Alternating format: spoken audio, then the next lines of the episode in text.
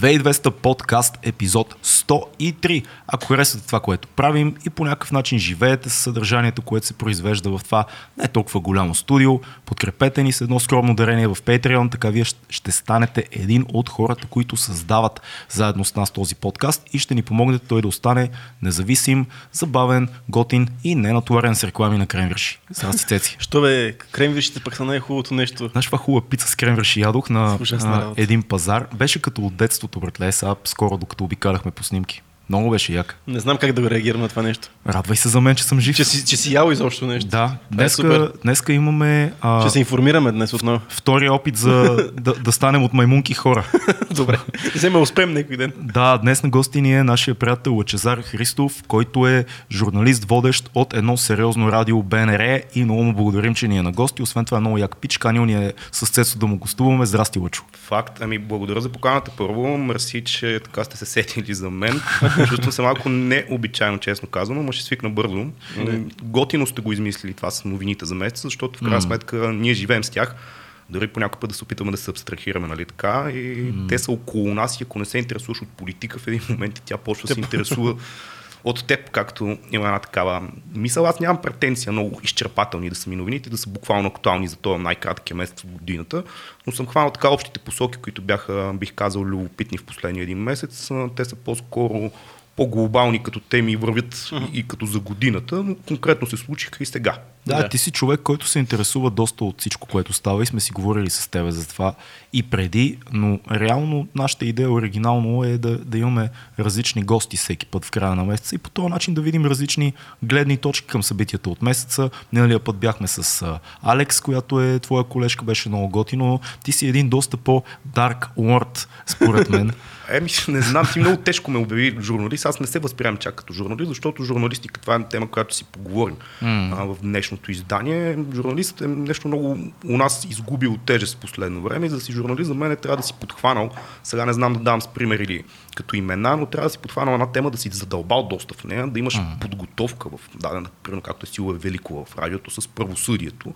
Тя си прави такива предавания, в които действително е в темата, защото дълги години това е бил ресора. Да. Докато тук напоследък по телевизиите основно са се навъдили едни такива, които са държачи на микрофони, mm. което за мен не е журналистика.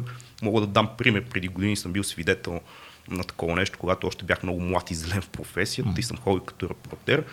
Някакъв абсолютно маргинално столично събитие, да кажем, кмета по транспорта представя нещо си и журналистите са около него и почват да му задават въпроси.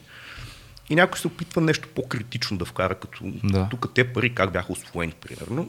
И отстрани веднага почват да му шуткат колегите. Да, да. да му правят, не, не дей да го ядосваш. Един вид ще откаже да си даде резюмето на това, което трябва Няма да да си направим новината от него. 15 секунди, което е според мен доста показателно как се движи. Това примерно било от 2012, смятай, сега сме 2021, дали сме се развили на добре. А според тебе трябва да си има, всеки журналист да си има ресора и да си отговаря за него, защото ясно е, че не може да разбира един журналист от всичко. Ами, и то много смятам, добре. че е доста полезно, действително, всеки си знае ресора. Сега в последно време стана модерно, последната една година всички да разбират от здравеопазване и по тези пресконференции, които, слава богу, бяха преустановени в последно време, защото преди в началото буквално имаше по 4 на ден. да. А там имаше някакви безумни въпроси на типа, ако COVID-19 в кофите за буклук, разнася ли се, какво да правят хората, он им вика ми, не дейте да бъркате в кофите за буклук. Прав човека. Да, абсолютно. А ти е, как би се определил, в смисъл, къде, коя тема ти е, кои теми сте най-интересни на тебе, в кои ресори така обичаш да дълбаеш? Минавам ресор, аз съм човек, който малко по-фристайл, което М. ми допаде при, при Да. вас. Вечерно предаване правя в радиото, където засягам всякакви теми, буквално с събеседниците ми си говорим за каквото дойде, въпреки Да. че това може би не звучи много професионално като реклама. Спокойно, ние го правим. но, но така мисля, че се получава Да, по-свежо разбира и се. по-фристайл и не се казват някакви неща, които ако човек е стегнат и си му казва, ми сега ще говорим по тази тема и той си е намислил някакви неща предварително, не се получава много готино. Е, ние на това залагаме в общи линии. Ами, Дай да видим, аз съм подбрал, Дай- дай, съм нахвърлил дай да видим. Добре, с като новинарски блок, има хем политика, а, външни новини, Любопитки. любопитки, спорт, хайлайф. Любопитки е толкова яко. да, любимата ми тема в новините. Добре, давай да видим откъде почваме. Ами аз искам да започнем с случая Мария Бакалова, Окей. защото това първо на ми е най-любопитно като тема. Не мога да кажа, че еднопосочно всички неща, които се случиха, ги оценявам и бих казал, че всичко е много позитивно и яко. А, Мария Бакалова, която... Или Бакалов, как е всъщност? Не знам. Бакалова? Бакалова, да. Да, и на български. Мария Бака... Тя е, мисля, че и в западните медии се обявява Бакалова. Бакалова, е, да. Бакалова. Бакалова. Ете така, Да, да, иска, така така, е да, така изричат просто. Конкретната новина е, че е номинирана за Златен глобус, Което нещо, е което много сериозно. не му се е случвало. Да. Цяло. Другото е реакциите, които се случиха около нас и преди да подхвана темата, искам да кажа две неща като скоба. Първо, Да. аз не харесвам Борат 2, изобщо. Грам не, не, ми харесва филма, според мен е страшен кич. И на мен не ми харесва. Аз не успях И Борат да- едно не ми харесва даже. Да, аз Борат успях едно- 7 минути да изгледам. Борат е едно, по-мога да кажа защо се превърна в такъв някакъв поп-културен феномен.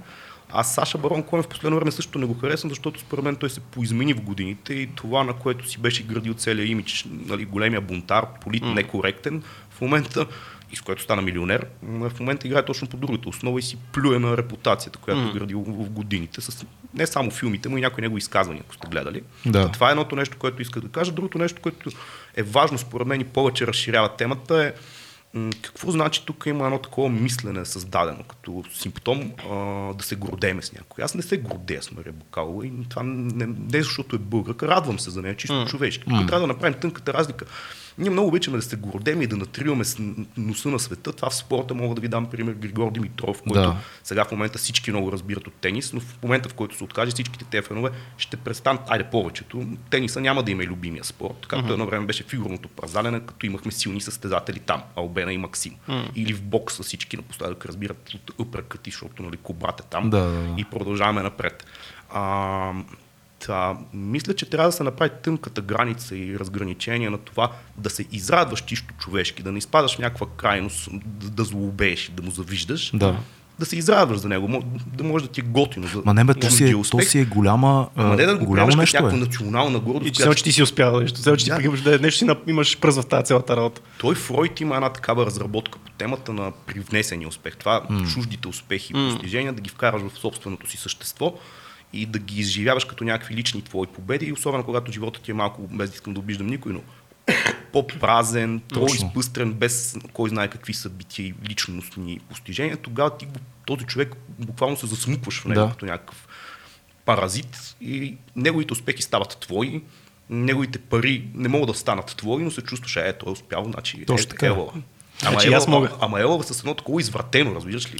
Да, бе, знаеш кое е? Тук има няколко много интересни а, рекурса на тази тема, защото от една страна ние обикновено, като стане дума за актьори, които са от български происход, се пишат и, и, и стигнат до някакви роли в, а, а, така, в Холивуд, това са хора, които са заминали преди много години, много от тях дори са израснали в, в Штатите и, и са отишли в Лос Анджелес и те на този етап са повече американци, отколкото българи. Димитър Маринов е най-яркият пример. Той е за това. заминал, той е среден пример, защото Да. той след, като е, след завършването си бяга навънка. Той Да, е но е, но е най-успешният ни в последните години. Да, но има много, много хора, които Е, са тази Нина. Добрев, например. Нина Да, Добрев, Нина Добрев е най- да, добро- по-скоро това, което визирам аз. Но тук е много интересно, защото а, Мария Бакалова е учила в надвис, допреди една-две години се снимаше в студентски филми. А, тоест това си е българска актриса, която е пробила навън. Дали филма е добър, дали филма е лош, няма значение, защото тя има номинация за Златен глобус. Дали номинацията е, защото Борът е политически зареден, Да, да, да. много филм в ляво. От тия неща мисля, че всички, които ни гледат, ги знаят, но не можем да кажем на черното бяло и да кажем, е, тая, тая роля е шит или филма е шит. Да, бе, очевидно е така. Смисъл, не е изиграла нещо в кръсника или не, не играе Брехтов театър на някаква Не сцена може, в Нью всички, Йорк. не може всички са как чак толкова Не е и нужно, в но, изкуството. но ние, не знаем, ние не знаем дали утре, хипотетично, няма да кажем, защото тя вече е в този а, ранг на актьори, няма да я видим във филм на Дейвид Финчер. Мисля, че е възможно с човек пробил с борът да я видим в филма. напълно е възможно в Холивуд. Напълно е възможно. Стига да са добре менеджери. По, по-страшното, ми тя има най-добрия менеджерски тим в момента. Най-добрите менеджери в Холивуд са нейна менеджерска агенция, забравих как се казваха, едни много големи. По-страшното, което ние си говорихме даже с един колега оня ден в един бус пълен с кинаджи, е дали тя ще успее да излезе от коловоза на актриса, която играе мигрантки. Е, Е, това, това е е малко по-сложния филм. Е, това е сложния мисля, филм. Че, щом такива като сега не искам да я сравняваме, че ще стане като тях, но щом Моника Белучи, Пенелопе Крус и Лея Седу са успели да се впишат в този свят. Но, верно, но че- те никога не излязоха от коловоза на а, испанката, италянката Е, и е, така малко- на нататък. работа си. малко Те визуално дори си малко няма как. трудно. Да, но ако така се получи, супер. Но не може, смисъл, не мога да седим и да кажем, това е страшна простотия и така. Да, бе, аз не го харесвам борът. Нито е моят тип кино, нито е моята Не, роля. Мене, ми е по-проблемно, защо някакви хора не могат просто да се израдват за успеха на едно И аз това не- 24 годишно не момиче, което освен това изглежда супер позитивна по интервютата, които дава, изглежда някаква свежарка, готина, млада, успяла очевидно, очевидно успеха много дразни у нас и сол там в раната наля и Иван Добчев с неговите изказвания в Също, медиите, където да. аз никак не обичам тук само в България го има една такава клика интелигенция, но всякъде на Запад има интелектуалци, които са индивидуални личности, които имат своите там философии и въжделения относно живота и света, докато ние тук си имаме интелигенция, грижливо отглеждана през годините на социализма. Още Ема има, има различни нива, не дей така, защото има бунтарска интелигенция, има интелигенция отглеждана от Съгласен съм, социализма. да. Познавам доста, доста, особено в, в киносредите, хора, които са във възрастта на Иван Добчев, които са много а, бунтовно настроени и са били... Той самия е доста бунтовен. Той също е бунтовно настроен, но тук темата е пак пипка вас. Тук преди няколко дена написах един пост по тази тема, толкова се бях възторгнал от това интервю, че хората превръщат разговора в Мария Бакалова и борят срещу Сфумато. А това не е разговор. Точно това е, между другото, тук голямата, голямата, големия спор. Да. Трябва ли човек, който е завършил надвис а, драматургия за, нали, за драма, а, драматургия, извинявам се, актьор за драматичен театър и играе Софмато, трябва ли да, да, трябва ли да заклеймиме, че играе комедийна роля или, по този начин? Трябва ли при мен е- всеки, да, всеки да е в толкова, всички да са тежък арт и всички да, са, да играят някаква Всеки може да бъде драма? където иска. Кажи го на Тодор Колев това. Някой да. Да. отиде да каже на Тодор Колев, че не е добър актьор и че е играл комедийни и халтурни роли или на по-голямата част от актьорите от соца, които едновременно с много тежките си превъплощени и сериозни роли имат едни халтури и телевизионни, и театрални, едни такива забавни ролички за малкия човек да си Да. гледа през соца. Ема нали Всичко знаеш, е- че и тогава е имал конфликт, ти като отидеш в телевизията, като отидеш в телевизията и изиграеш някаква роля, после отиваш в театър и ти кажат, че си мечка. Защото нали, това, е, а, нали, това е било, така са ги обиждали, че са мечки, защото отиват и в Не, телевизията и те, играят. те меч, ме- мечките още съществуват, но те, ако не са мечките, много от театрите ще са празни. Така е, да. При, За цяло, съжаление. при цялото ми уважение към Иван Добчев, който безспорно е фактор в българската култура, с Няма са много сериозен, за това. много сериозен театър с Маргарита Младенова. И са дали много, но тази леко обидена култур-трегерска поза, която се взема, мене не ми е особено приятна, защото действително не може само да четем по цял ден кавка и да сме в депресия. Не, бе, не, пак не е това според мен, пак се измества а, целият разговор. Тук е разговора за изказванията на професор Добчев, който много уважавам, аз съм възпитаник на надвис и така нататък. Тук разговора е разговор за възпитанието и за това дали когато казваш едни неща пред приятелите си, пред твоя кръг хора и студенти, Е, когато ги кажеш публично, ти очакваш света да реагира така, както твоите хора. Защото дори да е вярно всичко, което професор Добчев казва за ролята, за халтурата, за свалянето на публиката, има едно такова ниво на чисто добро възпитание, говорейки за твоя бивша ученичка, ти да кажеш, сваля се на мъже и на публиката. Това просто седи кофти, седи грозно и не е окей. Не е окей от човешка гледна точка да кажеш нещо такова за някой, който ти си възпитал 4 Да. години и Копеле е номиниран за Златен глобус, разбираш ли? Не е нещо си, каквато и да е ролята. Сексистко му беше изказването. Много. мен, Не знам дали е цяло- сексистко. Това пак е... Те, знам. Абе, имаше си готова на спин на цялото нещо. Имаше. Това е пак е някакво мито глупост, такова На. сексистко е. Ма, Като цяло си мисля, че на мен заключението ми по тази Да. да. тема е, че за пореден път тук у нас се показа, като и още Ботев го е написал, mm. силно да любим и мразим. Mm. И ние тук много сме свикнали силно да любим и мразим и повече не ни се отдават да помислим, когато е необходимо, защото много лесно е да я изхейтиш и да кажеш, тя, защото нали, търсили с, с източноевропейски акцент, или пък защото е млада и хубава, или пък случайно имала е късмет и така нататък, и да се подцени всичкото това нещо. Много по- лесно е също така много да се възторгнеш и да кажеш, ей, гордея се, тупам се тук градите, браво, българ. това е другата, другата Ама крайност. то това е и с националния отбор по футбол. Ние, Да, да, да, че да, ние нямаме пос- напоследък поводи да го направим, а ние още живеем с а, 93-та година, като сме обърнали Франция. С цялото ми уважение, но Емил Костадинов в последната минута гол влиза едно на 10 хиляди. Гениален гол, но доста случайно се класирахме mm. в щатите и там изобщо един куп готини случайности ни се случиха. Е, не, не, сега това пак е, Има пак го е крайно. си. Има го и това, обаче не мога да кажа, този отбор от тогава беше железен. За- Тия, тия за да живея бяха... аз едни от най-щастливите Всички, в, всички ние. своето детство, Всички които ние, и аз да. съм се гордел, но ние 28 години по-късно живеем с тях, докато Естествено. и, сме на едно такова леко проклето мнение, че сме натрили носа на французите и те едва ли не още 28 години по-късно изживяват тази болка. Нищо не помнят, вярвай ми. Положение, че два пъти станаха световни шампиони, един път европейски. Кой България? Кой? И ако питаш някой 25 годишен французин дали го боли заради 93-та, не знам как ще погледне. Е. Аз само искам да завърша по темата Иван Добче с това, че забелязвам Ме го и интересно искам да го питам, извиня, преди Да, да завършиш тази да. тема. Ти защо мислиш, че не е сексистко неговото изказване? Смисъл, той... Защото мисля, че дори, а, а, дори да беше мъж в, тази, в този случай човека, той пак би казал нещо в този контекст. Просто защото свомато е антикон, антипоп култура, антикомерс, те са альтернативен, експериментален, крайно а, такъв арт-хаус театър, който има много нужда от него, защото той променя разбирането за театър като цяло и ако не е свомато много неща в България няма да седат така на сцената, но той, доколкото знам, от хора около него е такъв човек, който е тотално отстранил се от света на поп културата и за него всичко това е долна халтура, която не, не, няма място в... Няма, няма, не може да се нарича култура. Това е, той- забавление, Той, си го- той си го казва и в интервюто, че не би правил представление пред НДК и пред стадиони. Да, Така че- и според мен това, дори да беше мъж, той пак ще да нахрани по някакъв Не, начин. аз като казах сексистко нямах предвид, че той вкарва някакъв такъв контекст. Сигурно не си го и мислил дори, но така звучи отстрани преведено и то не, не случайно и такива феминистки групи се надигнаха. Звучи грозно и това е проблема за мен. Не трябва много нива звучи грозно и може би затова влизаш и и на това ниво вече почва да звучи Мисля, като... че най- най-големия казус е, че случва се и съм виждал сред други преподаватели, когато ти си с твоите студенти, с твоите актьори като режисьор, с твоите приятели, с които имате едно и също разбиране за изкуство и света, ти да свикнеш да казваш едни неща, и когато имаш публична трибуна, ти да кажеш същите тия неща, без изобщо да ти скимне как това изглежда отстрани.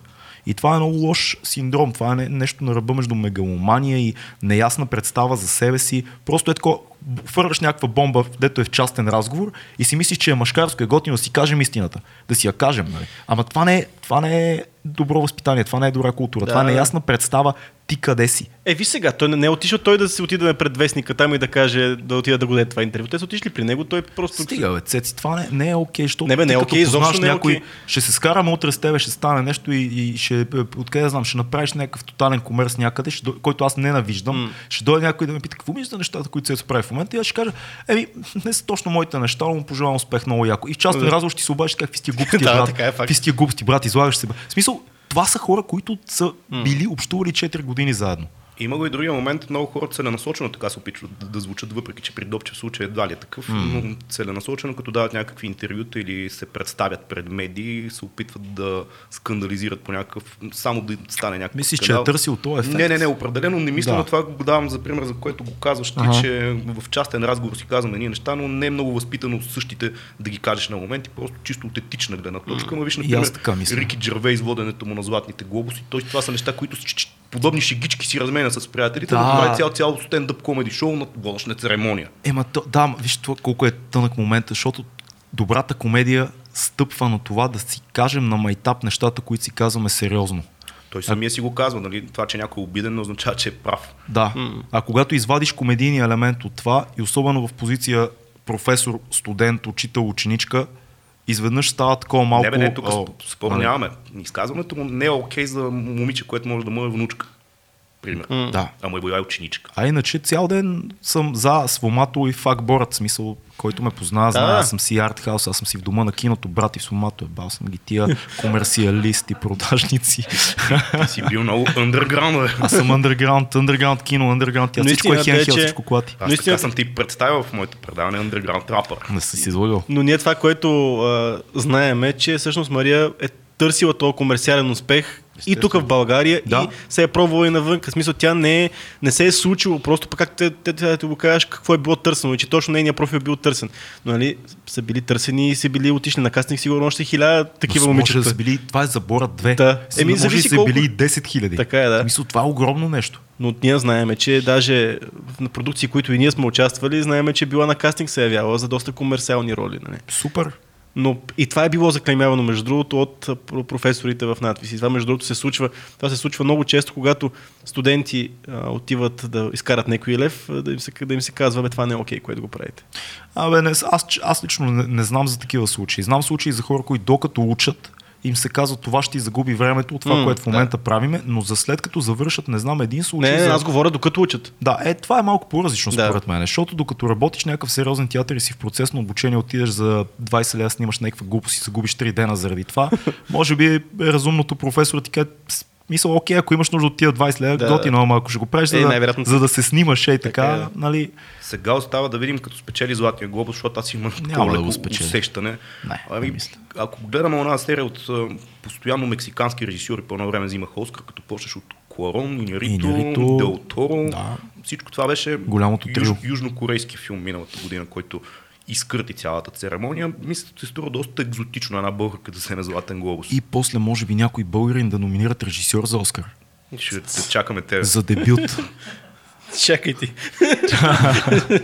Ще си почакаш. Аз, ча, аз, аз си чакам златната роза там в ФК-то на Варна. Ние това сме го коментирали. Те аз съзираме една вълна млади български режисьори, Има, има. Много имат сериозно. по-различно виждане от а, старите кадри. Има много сериозна вълна. Да. Лошото е, че някъде ти по-знаеш, се къса връзката и държавното финансиране, което за една малка държава като нас безспорно е, е начинът по който може да се случи филм. Нещо не достига до тези младите. Ами, раз, според мен а, системата е грешно направена.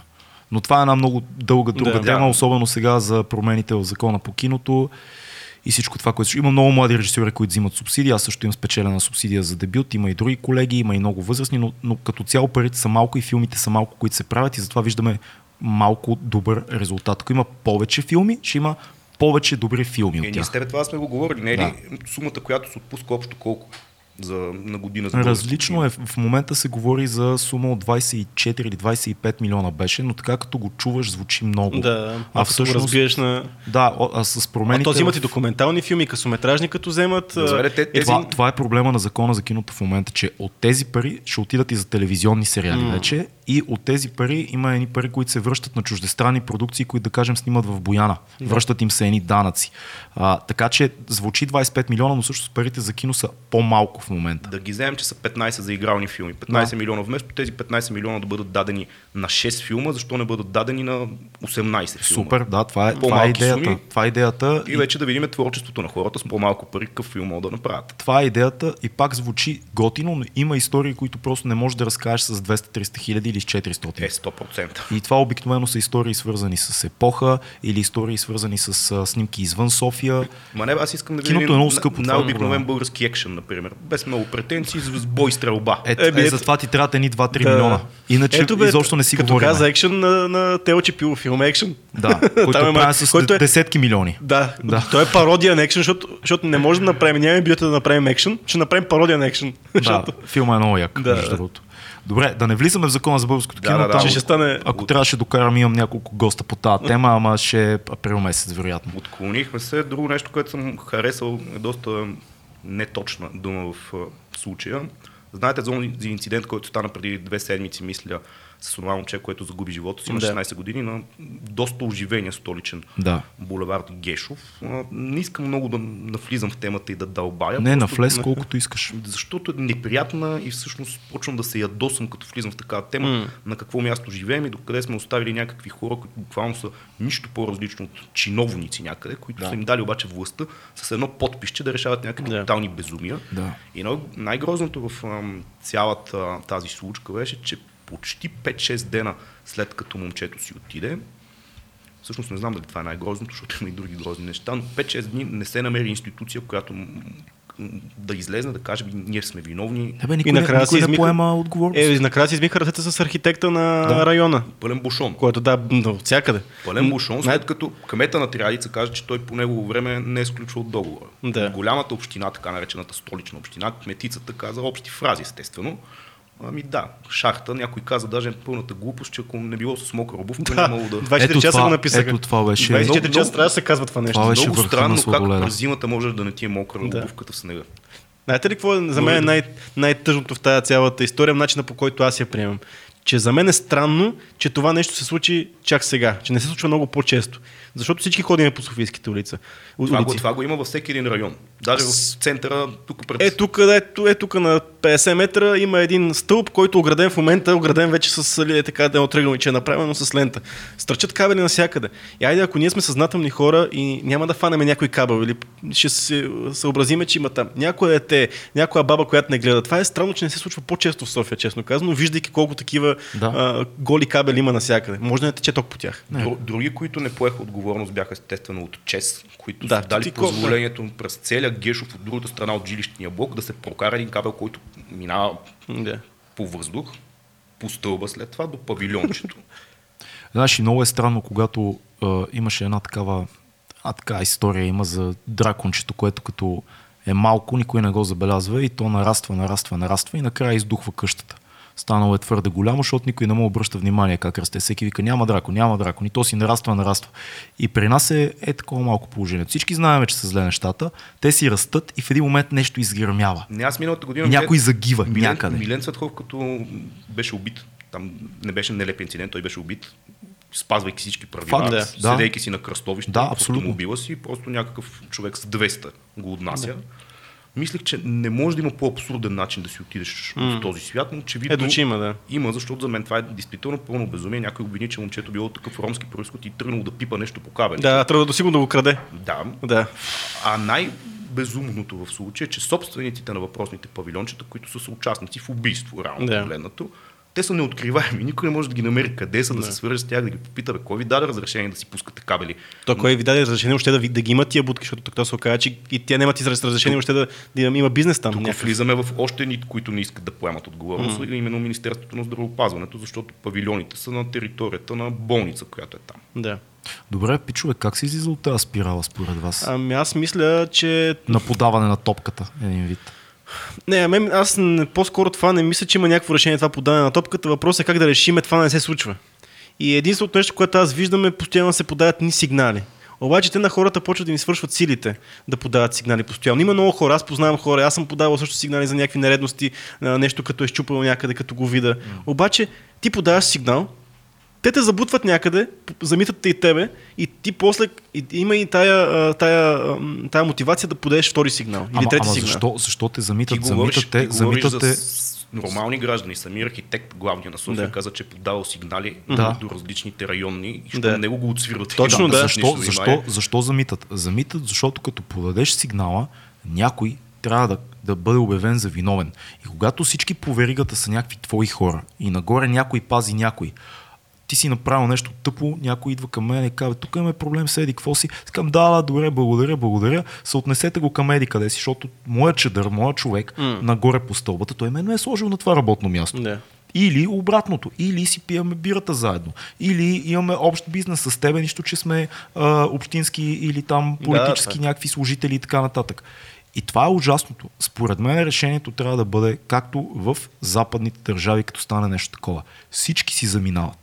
Става нещо такова на запад, махаш общината, всички, чао, довиждане. Еми, за жалост, затова не сме на Запад и това, което казваш е много важно за поемането на отговорност. Тук у нас отговорност се поема, просто го казваш и няма оставка, няма глоби, няма затвор. Поемането на отговорност, общо взето по същия начин ще поемеш тройка кебабчета с гарнитура. М. Просто едни думи. Това, понеже споменах Кавка малко по-рано, ако Да. беше жив сега, ще, ще да пише разказ по въпросната история, където един умира, никой не е виновен и никой не си подава оставката, но всички поемат отговорност. Естествено, жалко казват, окей. Стана много тегло. Не, Не, не, то това е просто- аз, то няма изисход от тази ситуация. То това е тъпото, защото Просто не е виждам- кръг, да. да. Много е странно. Между другото, когато става въпрос за такива проблеми, начина по който а, аз съм се опитвал да дам някаква гласност за такива проблеми, които се случват около мене, подобни, е, понеже имам някакво, имам познати в медиите, да задвижа процеса по, то, по този начин. Мисля да, да кажа, бе, тук я вижте, може да се направи някакъв репортаж, да се случи нещо. Резултатът е същия. Дига се шум за няколко часа и след това пак отново. Ма тон, тук, тон, защото сега в момента вали, затова е така, нали, примерно. Да. То ще се оправи това. Ние ще го оправим на пролет. Е, такова, е, такива неща се казват. Еми, аз като човек работещ в медия, мога да ти кажа, че точно така се случва. Да. Нещата дига се шум, някакви хора в един момент решават да не си мълчат, дават някакви отговори, Да. обаче обещават нещо, което си остава във времето. И ето сега ние правим това предаване. М. пак се вдига шум някакъв, някакви хора могат да му обърнат внимание, да идат да протестират пред общината, да, Да. да кажат да накажете виновника. Дали ще се случи? Единствените хора, които между търсеха резултат от, от разследванията, които правят, бяха господарите, между другото. Те търсеха, правиха вторичен, вторично разследване, след като вече има нещо обещано. Да, това е Но така. това вече го няма, защото знаем къде са господарите. Ема едно време имаше и разни журналистски мастити в БНТ, имаше едно предаване конфликти, как се казваше тази голямата Маргарита, каква беше? Михнева. Михнева, Михнева. да, те разследваха, правеха, имаше една друга Валя, Валя, Валя, Ахчиева. Валя Тя Ахчиева. още си я мисля, че в... Ми не знам дали тези Пак бяха... нека, нека не да забутаха, да. в, Забутаха пак. в нашото детство, ако си спомняте и в нашия пубертет, тези каки бяха така ловци на, на глави. М. И, и, раз, и правиха едни сериозни такива 20-30 минути, час, поредица, разследваме еди какво си. Тогава медийната среда в България беше по-друга и политиците не бяха изнагляли до такава степен да могат да си купуват цели телевизии, да могат да тушират Да. всяко по-различно мнение, да. да се опитват, когато им задаваш въпроси неудобни, да ти затворят устата буквално и да те уволняват. И това като тема съм го извадил малко по-късно, Да. свободата на словото, но ние го почнахме от Да, начало. да го къде са ни големите? сега, да. да, само въпросът е къде са ни в момента от последните няколко години разследващи журналисти, които зн- познаваме. В кои медии са в момента, да си зададем въпроса? Безработни са и си правят такива Да, предавания. предаване. Примерно има една телевизия, която на в момента на TV1 я правят альтернативата, която Да. са доста голяма част от разследващите журналисти са там, но това е телевизия, колкото и да се опитват, нали, те, колкото и добри неща да правят, те отново нямат и една 15, една стотна от бюджета на големите телевизии. Какво ще направят тия хора? Мислиш, ли, че има бъдеще в интернет за всичко това?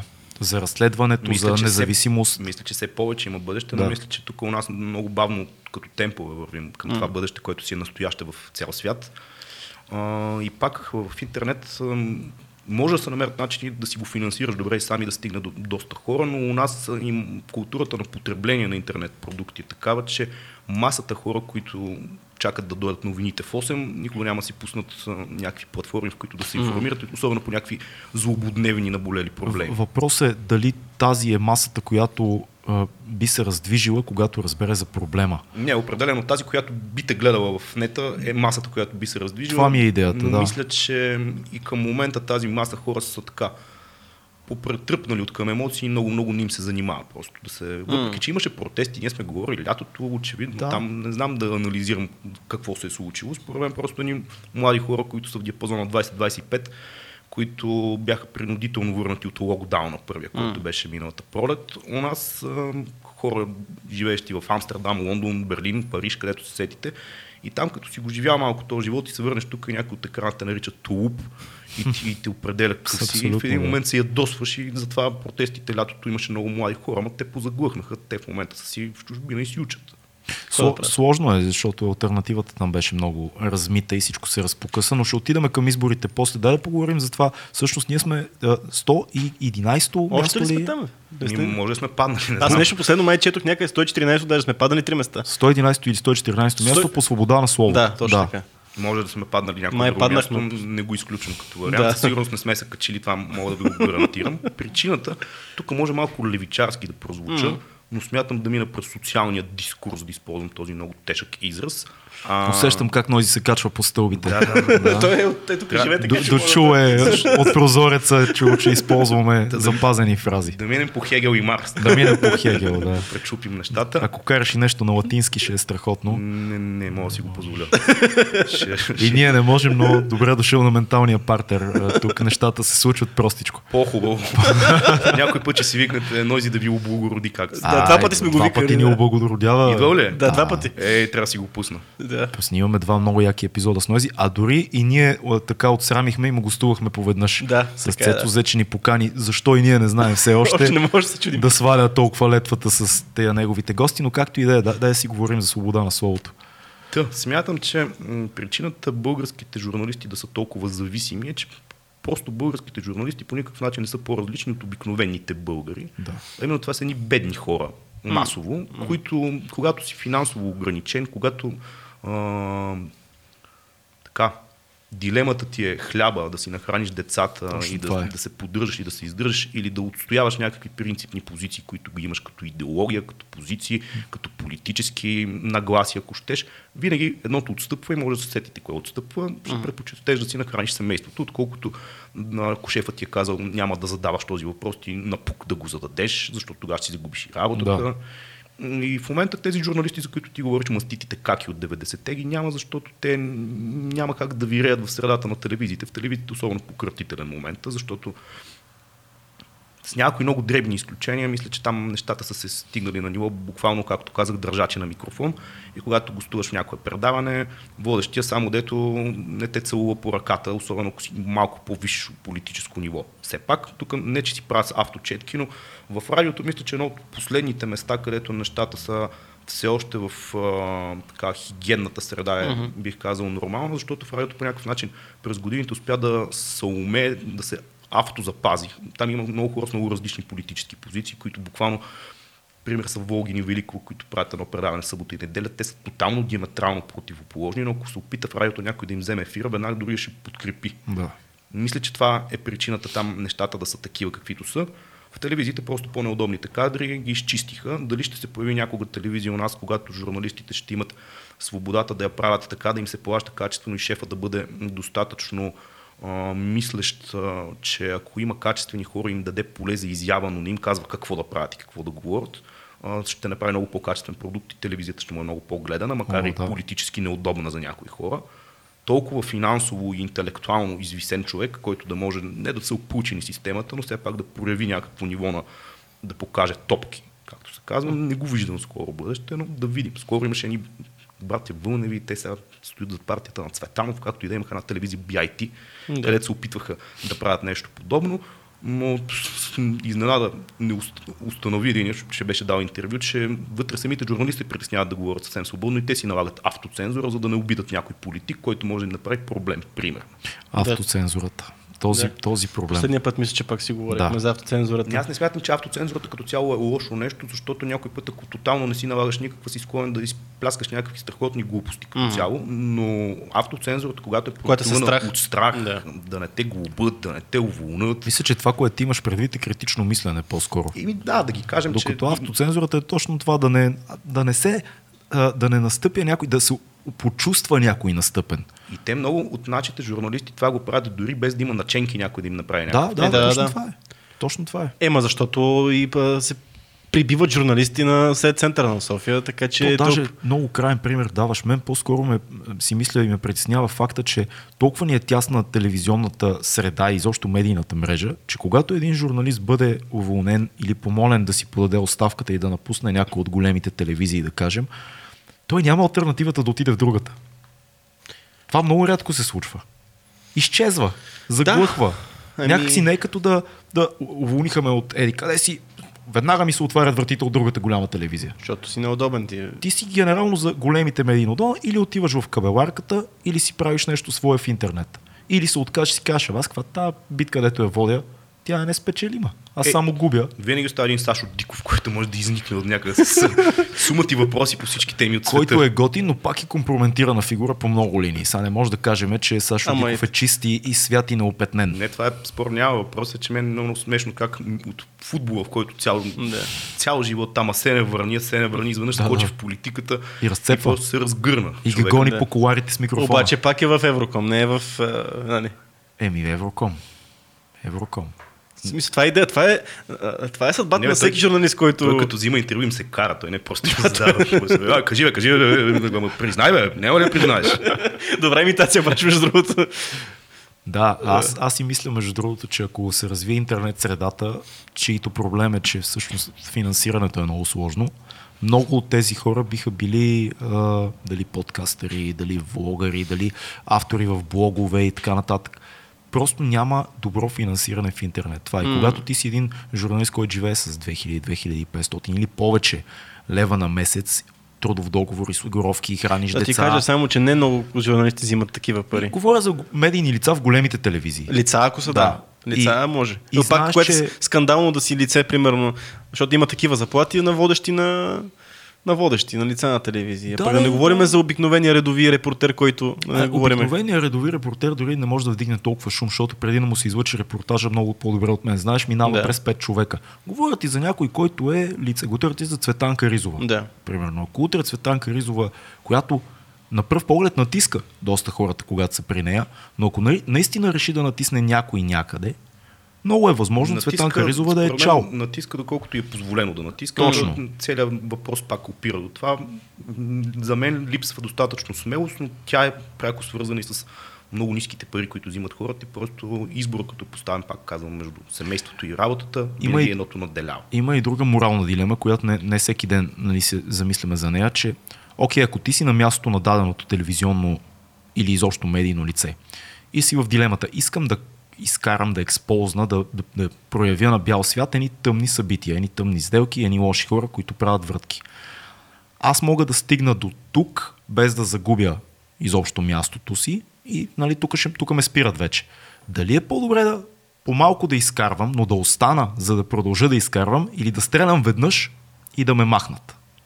Защото е, Мисля, има, че- има някакъв, е, има някакъв да. преговор вътрешен с Мгм, това. да. Окей, не мога да използвам всичко Но мога тази тема да развия по този начин, мога това да покажа. Мога да задам по-малко Да. тук и тук и някакси да натиграя играта, докато съм вътре, което е мъдра готин, позиция. да, в момента ме е интересна. Да. Не знам, ако искаш да бъдеш тотално смел и да действаш бунтарски, действително според морала си, както се казва, може би един удар, който да предизвика някакъв грандиозен скандал решението. Другия вариант също не е лош, защото си оставаш системата, пък си запазваш и парите. Не е ли много идеалистичен първия вариант? Много Мисля, наивен. че е Един удар направо. и ще, ще бутнеш системата. Мис- Не, не, да бутнеш не, но да така разбуниш кошера. Камикадзе мод. Един удар и моята кариера приключва. Дали Ема да- то много зависи какъв ти е експожера сега, защото може да има много хора, Така които е, имат такива е. амбиции, обаче той ще гръмне, обаче толкова бързо ще потушен, бъде потушен този пламък, който се разгори, че въобще никой няма да разбере в публичното пространство, че имало, гръмнало е нещо изобщо. Кой купи сега нова телевизия? Едни, едни, а, някой А. купи сега, наскоро гледах пак нова телевизия. Те тази телевизия толкова пъти я купиха.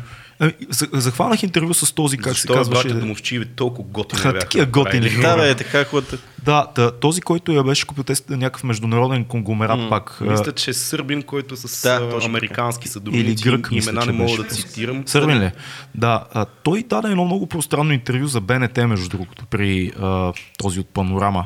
Вас, а, Бойко. Бойко Василев. Василев. Днеска ми бягат имена, защото съм малко преуморен от работа, Ето, но виж, че аз на възраст ме нахвърлял съм си така е, да, да, това е от всичко. Това, професор Вучков. Но този- Само дето не съм драскал с този фулмастер. човек а, така обяви на всеослушание как в момента ще освободи медийната среда в телевизията, която е купил и как точно защото е външен собственика на телевизията, те не се интересуват от а, а, това да, да има цензура, те искат да запазят нещата, да разчитат на комисия, която е базирана на европейско ниво, т.е. външни журналисти, които отговарят за това дали се спазва свободата на словото в тая телевизия. Казвам нова телевизия, нещо конкретно ми идва на ум, но въпросът ми е по-скоро дали ако собствениците на големите медии са отвънка и хората, които следят дали има свобода на словото са отвънка, това развързва ръцете на журналистите.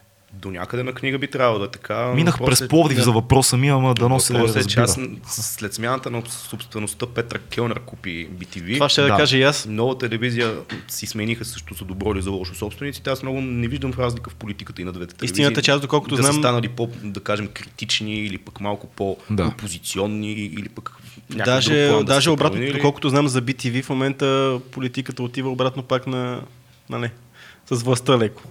И променя цялата си политика новините. Вие виждате, че първото нещо, което се случва е да сменят целият а, менеджерски състав на новините. Да. Продуцентски и така нататък. Това се случи и мисля, че вече леко им се налага малко по-така наклон на всичките неща, които се Кол, правят. колкото до ново, единственото ново нещо е, че купиха канал 3 и го направиха някакъв безумен канал Ново Нюс, където върви някакво гротексно реалити. Дават нон-стоп българския парламент, не знам защо.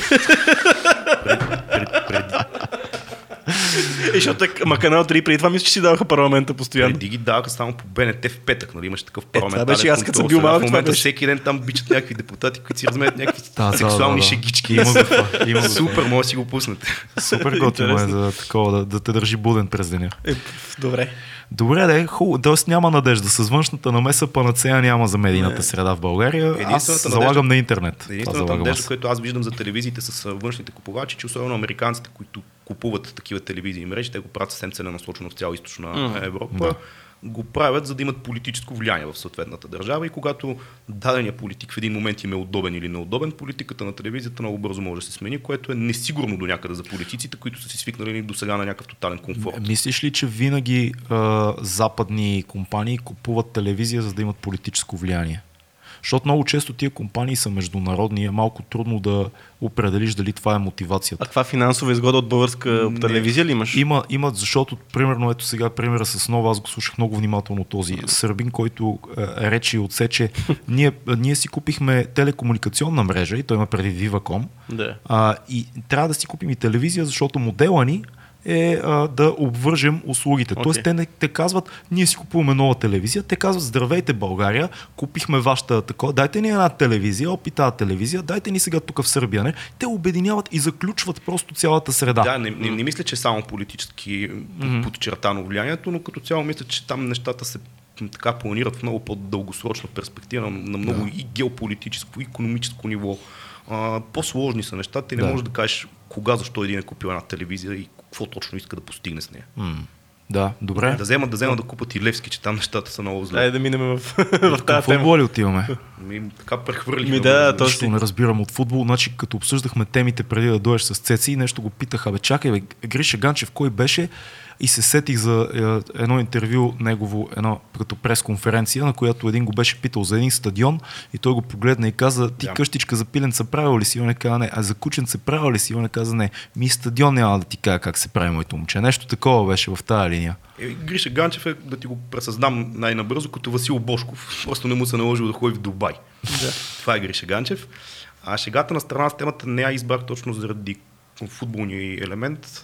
По-скоро ми се ще този модел бащица, за който ви споменах. Ама кажи събитието, какво е, защото аз съм много далеч от футбола. Събитието е следното. Гриша Ганчев през седмицата обяви, че м- ще се отказва от ССК. Писнало му, там имаше някаква нота на феновете, там постоянно има някакви Да, доколкото знам, някакви 30 човека са събрали и са го критикували по, някаква, по някакъв казус. Той каза, ми хубаво, майната ви тогава няма да съм вече, защото свикнате се казва. Някаква е така Е, тъпотия. така се случват нещата в българския футбол като цяло, но всичко това си има предистория. Тук в българския футбол нещата винаги сме свикнали да се финансират така. Някакъв мастит бизнесмен, без значение откровен престъпник или просто съмнителен. М. А, купува даден отбор, издържа го. Затова бащицата му казва, защото той ми е като бащица. Това е модела всички бащицата, ходят да. да. целуват ръка едва ли не. Ама това като казвам всички, не само феновете, легендите на клуба, изобщо много М. безогледно подмазване пада. И в един момент той решава, че пари от футбол в България трудно могат да се извадят и решава, че му е твърде скъпо хобито футбол и го Да. зачерква. Това Да. друга дума ще да кажа. Кажи какво С, си. с зъма, айде да. Ние сме извън медийната среда, Лъчо. Това е супер. З- Зарязва. Зарязва. Така, оставя отбора да. и този отбор изпада някъде в небитието. Такива примери много мога да дам. Левски е такъв пример, mm-hmm. където Васил Бошков, той още като му се появиха неговите проблеми, си каза, че са го натиснали, не е искал да взима Левски, Да. да. но са му казали или тук кихаш ни пари за Левски, или лотарията тотално дава фира, да. което в крайна сметка и с Левски се случи. А, въпреки, че ги взе, взеха му и лотарията, избяга в Дубай, браво на него, за него, да. Успява да си измъкне по някакъв Чичо Васко, поздравяваме те почти всеки подкаст. Онлайн връзка с 2200 винаги си добре дошъл. Ще Я, си кажем нещата, ще си говорим за плажа. Ще ви Той дръпне, ние същи неща казват. Ние ще го питаме други работи, бе, ще го караме да препоръча пури. ще ви дръпне в Къде, в, къде в Дубай да отидем? Къде в партия Дубай? българско лято може да ви дръпне. Да. Ние Цецо не ставаме за политици, не помним имена, текстове, дати. Всъщност, може би точно за това да ставаме. Трябва да стане. Да. Та, Левски крета една година без Васил Бошков и до някъде показа, че може да се оцелява, но много на мускули. Там появиха се спонсори в един момент. А, феновете, браво на феновете на Левски, един куп М. и такива инициативи, иновативни, дете се вика, опитаха да направят. Цели, още в първия локдаун не можеше Това си го мачове, да. разпродаде се стадиона Да. на няколко пъти. Феновете без да могат изобщо да го гледат отбора. След това купиха членски карти, дадаха дарения, изобщо много неща направиха. Но у нас това могат да си го позволят буквално 3 или 4 отбора. Левски ЦСКА, Ботев Плодив и Локомотив Плодив. Това е Най-големите реално. Това са хора отборите с най-много фенове. М. Един шумен трудно може да го направи, примерно. И нефтохимик, каквото се сетите. Да, да, да. Лудогорец е типичен пример за отбор с модела бащите, защото Домощив, като му омръзне този отбор, отива там, Ама където- там, а там при него модела не беше ли наистина, че той решил да го прави този отбор или пак беше спуснат? Как станаха нещата? Аз Еми, не знам там какъв е бил точно Да, е генезиса мотивацията, каква е била. да вземе Лудогорец. Факт е, че той успя да го превърне в един период в доста успешен бизнес модел, защото Да. там влизаха в Лига Европа, М. трансфери, това, това, печелиха пари. Определено клуба беше на плюс. Сега в момента как е, не знам, защото напоследък са зле. Но този модел ми се ще да го коментирам в европейската му връзка, защото много трудно е, естествено, да говорим за Реал Мадрид и Барселона, които са изцяло собственост на своите фенове. Но доколкото знам и те имат огромни задължения към там техните финансови институции, към... Ми не знам, реално печели по над 700 милиона на година от mm. милиона долара от продажба на фенски артикули, Да. фанелки, каквото сетите, шалове, плакати. Това са огромно самоиздържащи се отбори. Освен това всичките те, те имат по около 200 хиляди такива членове. Дават а, членска вноска. Това са също немалко пари. Затова има там гласуване за президент, който се избира един от членовете на клуба, но Реал Мадрид няма какво да го коментираме. Там те бяха закъсали с много дълго преди години, продадаха си стадиона на кметството за над 500 милиона и се оправиха набързо. Модела бащица го има и в европейския футбол. Отбори като ПСЖ, като Ман Сити, това са отбори, които са държавни отбори, само че ПСЖ е държавен отбор не на Франция, на Катар. М. Кралското семейство на Катар притежава отбор в центъра на, на Европа. Ман Сити са същото на Обединените арабски емирства. Или Роман Абрамович, който е най-якият пример. Аз се сетих за Джей Зи, който си имаше баскетболен отбор доста дълго време. Сега не знам дали има, но... Е, той е някакъв малък, а, не е там, не става въпрос за... Абе, Джейзи ма- какво имаше? Бе, не помня какво имаше, ма не беше от най-малките. Трябва да се не. какво беше Яфил. Джейзи не е имал в, Джейзи какво. Джейзи не е имал в NBA, примерно. В NBA беше, бе. Джейзи невъзможно купи, това. купи доста сериозен отбор. не, да се не бих се изненадал, честно казано, Купи въпреки че Много шумяха там, просто ми беше трудно да си го представя като бащица. А, така. Така купи ли? Бруклин Нетс, Те да. се преместиха, те беха в Нью Джерси, преместиха се. Така, така. Добре. Джейзи играе на едро. Халф, А. is your boy. Но Та, той не е много беден Джейзи, не знам, защо си изненадваш. Не, знам, че не е беден, ама... Но доколкото знам това, което казваш за този като модел... му кажеш рапъри и се представя без представи париче, си? защото ми е приятел и знае да стръгал и срил. Но това, което знам, че а, нали, знаем, че за големите клубове всичките собственици са такива големи бизнесмени. Да. Но всичките казват, че като цяло не е много ефтино за тях. Те, всичките им отбори са на загуба общо. Смисъл това, че притежават футболен отбор, не им носи дивиденти някакви, им носи по-скоро загуби. Престиж някакъв, престиж. Ами, да, бати престиж. И всеки път, нали, знаете, като се откаже един от футболния си отбор и после опрощава дълговете на отбора към него. Това е Да. много странно. Явно той е давал едни пари, учел си ги, е, че, че ги е дал на отбора, да мек на себе си пак, обаче после като се напусне се оказа, че отбора му дължи пари. Е, сега, нали, имаше цяла, Това е много- цяла много линия точен пример, за, да за, да. дългове, за дългове и неща също, които се а, а, прехвърлят, нали, като станах, аз съм пак казвам много далече от футбола, може пълни глупости да говоря, но когато стана цялата сага с Левски, кой ще бъде шеф на Левски, пък дължиме еди какви си пари, и Тити Папазов отиде там, рева по всички сутрешни блокове, пък после Наско Сираков каза, не, аз съм човека, пък после казаха, «Ма не, той черепа е виновен за всичко, защото такова черепа каза, чала съм на плаш. А, някакви странни такива неща се получиха и аз през цялото време прецъквайки канали, гледам и викам, явно едни пари се дължат някъде, но някой трябва да ги даде. После събираха от феновете, нали? Такъв момент имаше. Те и продължават да събират. и продължава до ден да ги днешен, събират, да. Той отбора си е в... Де-факто продължава да си имат дълго и всеки един момент може да се тегли чертата. Много е странно. Пък за да затворим Бойко, темата- Бойко Борисов е, беше казал, че тял да упрости дълговете, нещо такова имаше Да, също. той винаги така си говори, все едно някакви негови пари от джоба. Все едно на него му ги дължа. Не, няма да да ги връщате, аз... а, Да, да, това е да. тема, която ще засегна. да. да. Ам, в Германия как съдат нещата, за мен това е най-реалистичния, у нас доколко не знам, но добър пример как един отбор не е зависим изцяло от един човек, от общност от хора. Там чисто законово няма вариант повече от 51% да притежава даден собственик, т.е. ако ти си имаш бизнес и решаваш да си го рекламираш с даден отбор, можеш да купиш най-много 49% и не си мажоритарен собственик. Да. Другите 51% се държат от общината, от местната провинция, от феновете на отбора, изобщо от съвкупност от много хора, които Да. няма един как- човек да им налага отгоре нещо, защото са много различни групи. И наистина ги е грижа за този клуб. Те са И наистина, наистина феновете притежават клуба. и ги наистина грижа за... Единствените два изключения, които мисля са Волсбрук. Там Volkswagen мисля, че имат по-голям процент, но те си типично немска компания, която се води за някакво национално богатство едва ли не. Дори е Бар Леверкузен, където фармацевтичната компания ги Да, държи. да, да. Това са изключенията. Не съм сигурен как съдат нещата сега с Red Bull Leipzig, който е много недолюбван в Германия, точно защото го смятат за частен отбор. Red. Bull, Red Bull колко отбора си купиха? Започнаха с Red Bull екстра... имат Формула 1, имат в Америка. Имат, между... имат и екстремни дори... спортове. Те започнаха с екстремните спортове, в момента имат отбор, а, имат много отбори по и спортове. И, и са спонсори на най-големите брейкденс ивенти по света, което също им носи Колко са големите? ужасяващо голема Е, реклама те мисля, че собственик има над 30 милиарда долара му е личното. Много са сериозни.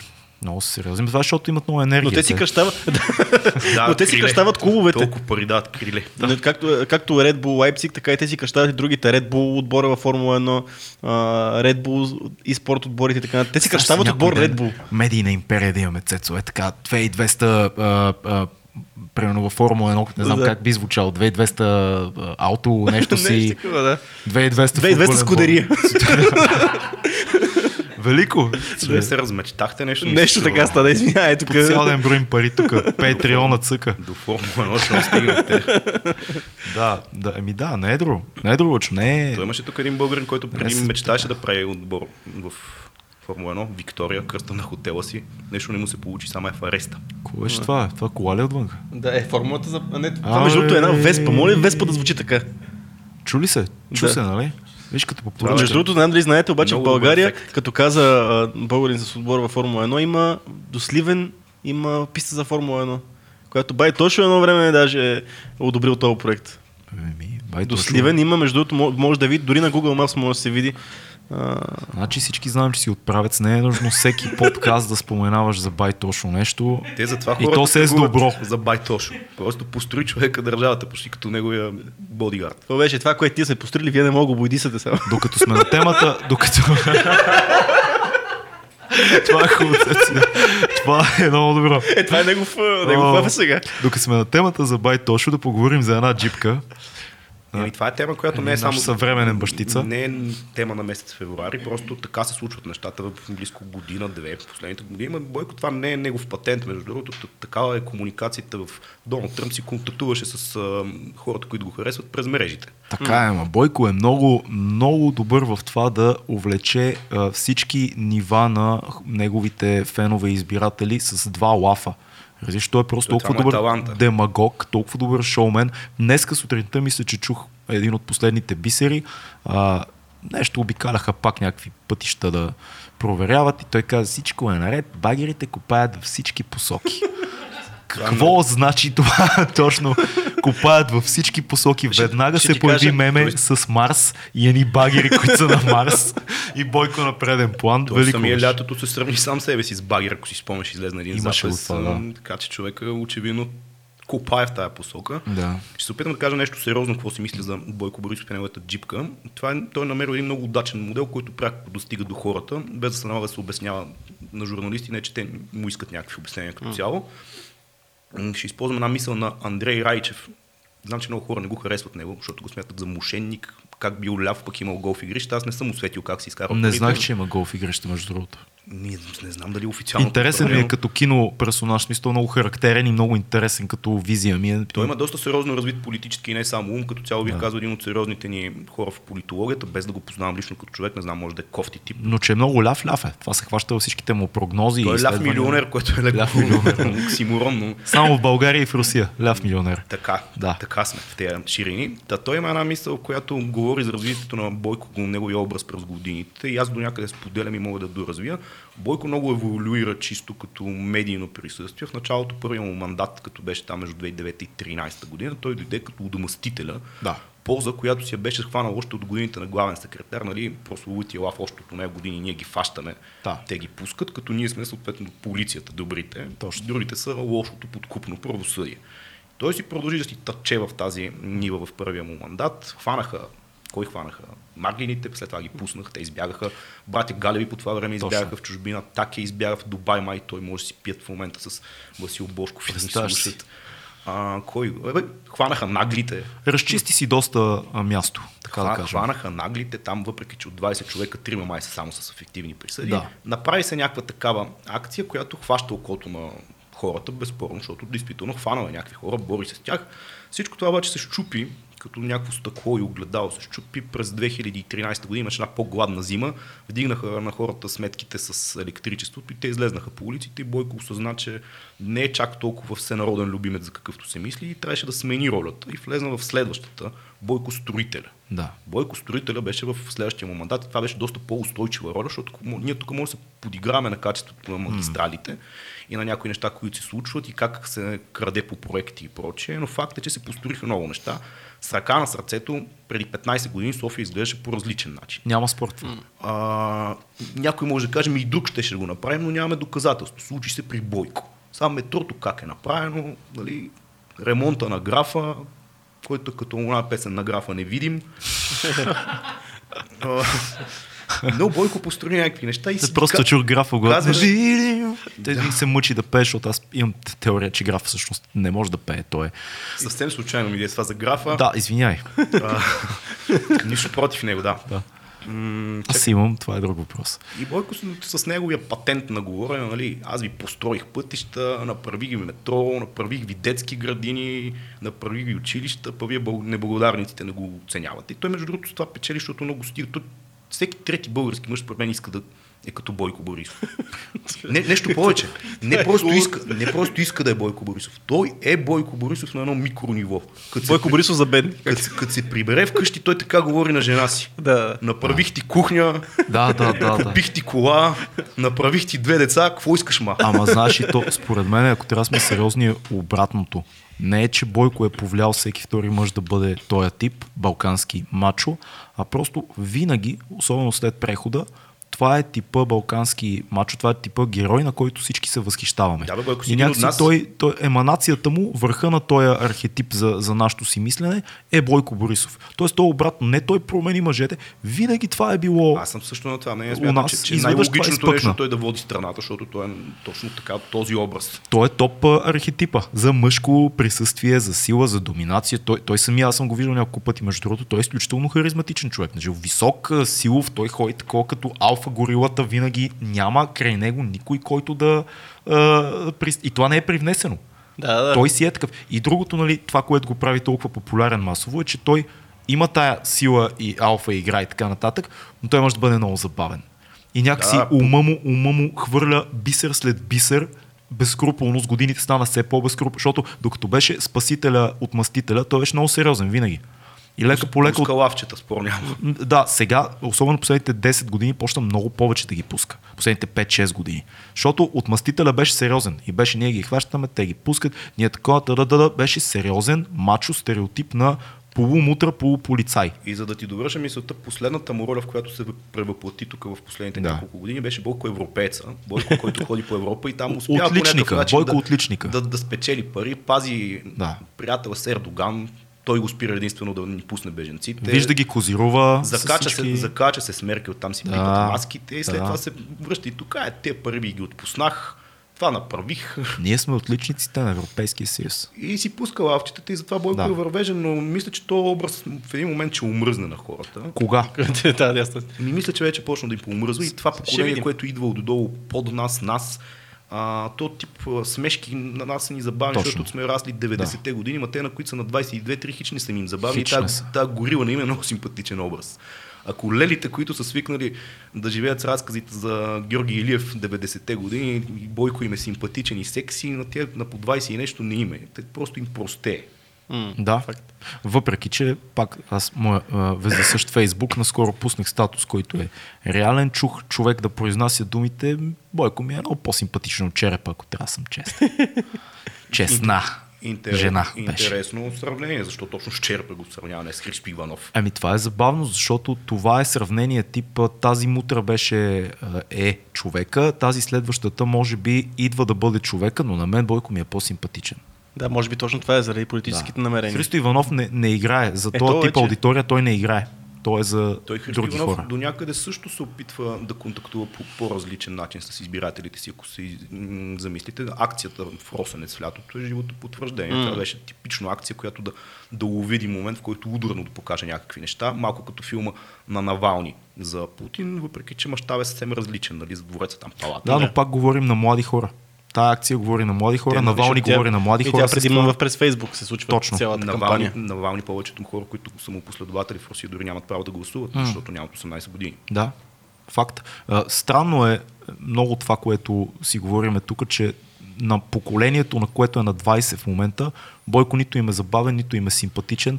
Въпросът е дали някой като Христо Иванов или някой от другите играчи в момента е лице, което е разпознаваемо и което младите хора особено казват, окей, това е човек, който ни представлява. Ама аз и генерално имам въпрос. Окей, дори да има такъв човек, те, тези м- хора, на които Бойко не им е симпатичен, те ще отидат ли до урните въобще? Защото аз по-скоро смятам, че няма да го направят. Тук отиваме към една от другите да. теми, които си бяха харесват да говорим за нея, да кажем някакви неща. изборите, които се задават, те са на 4 април. Всички партии в единодушно се съгласиха за първ път, че датата не е удачна. Каквато и датата беше измислена, всеки ще, ще да каже или е късно, или е рано. Да. И всеки да си го пречупа през своята призма и да черпи някакви дивиденти от това. Датата няма да коментирам. Това, което ми прави впечатление преди изборите, че е много неясно какво ще се случи. М. Всички казват, ГЕРБ ще спечели с малко, всички казват, много го обичам този израз, фрагментиран ще бъде следващия парламент. Демек не може да се състави силно правителство, защото всички ще имат по-малко. От всичко, което съм виждал, ГЕРБ е първа политическа сила. Да, ма дали ще е достатъчно да се направи коалиция? и с кой ще направи? Е, това е, да, това е въпрос. Мисля, ГЕРБ влизат първи, БСП влизат, Слави влиза, очевидно. А, ДПС влизат и ДСБ влизат и някакси Майя Манолова ще влезе с там нейното... триото. С, не, с триото, да. Което е странно за мен, че изобщо ще успеят по прогнози. Може и да не успеят, но това На е ръба са те, да. друга Но, тема. Да, България ще влезнат. да. Да. Всички тези партии, и аз не знам как ще се разберат помежду си, ако това е думата, но това, което според мен е по-важно, е хората, които сега се колебаят да гласуват или не, и защо, за какво точно ще гласуват и знаят ли м- извън това дали Бойко е симпатичен или Славия Чалгар и какъвто искат да го определят, е така правосигнално се гласува у нас, без да се замислиш, що човек, за който ще гласуваш, какво точно ще те представлява тебе и как, а, какви политики в твоя добро, защото ти гласуваш за него, един вид той да ти върши работата. Той върши за тебе работа в този парламент. Тук у нас е много... Извинявам се, Няма много е така ниска политическата култура на хората, които се претендират, че се занимават с политика. И много неясноти имат, примерно, това, кое е ляво и кое е дясно. Повечето хора там правосигнално действат на принципа Левски ЦСКА. Е, то е малко и объркана системата в България, защото ляво и дясно, консервативно и либерално, социалистическо и демократично са много объркани понятия тук. Са И- наобратно. Да. Да, и, има и така групи, които спорят за това, кое точно какво е. Не мисля, че това е толкова важно в случая, защото нали, ние наричаме примерно да, България дясно, ма да, България е либерална партия, което е, ляво-либерална което е ляво.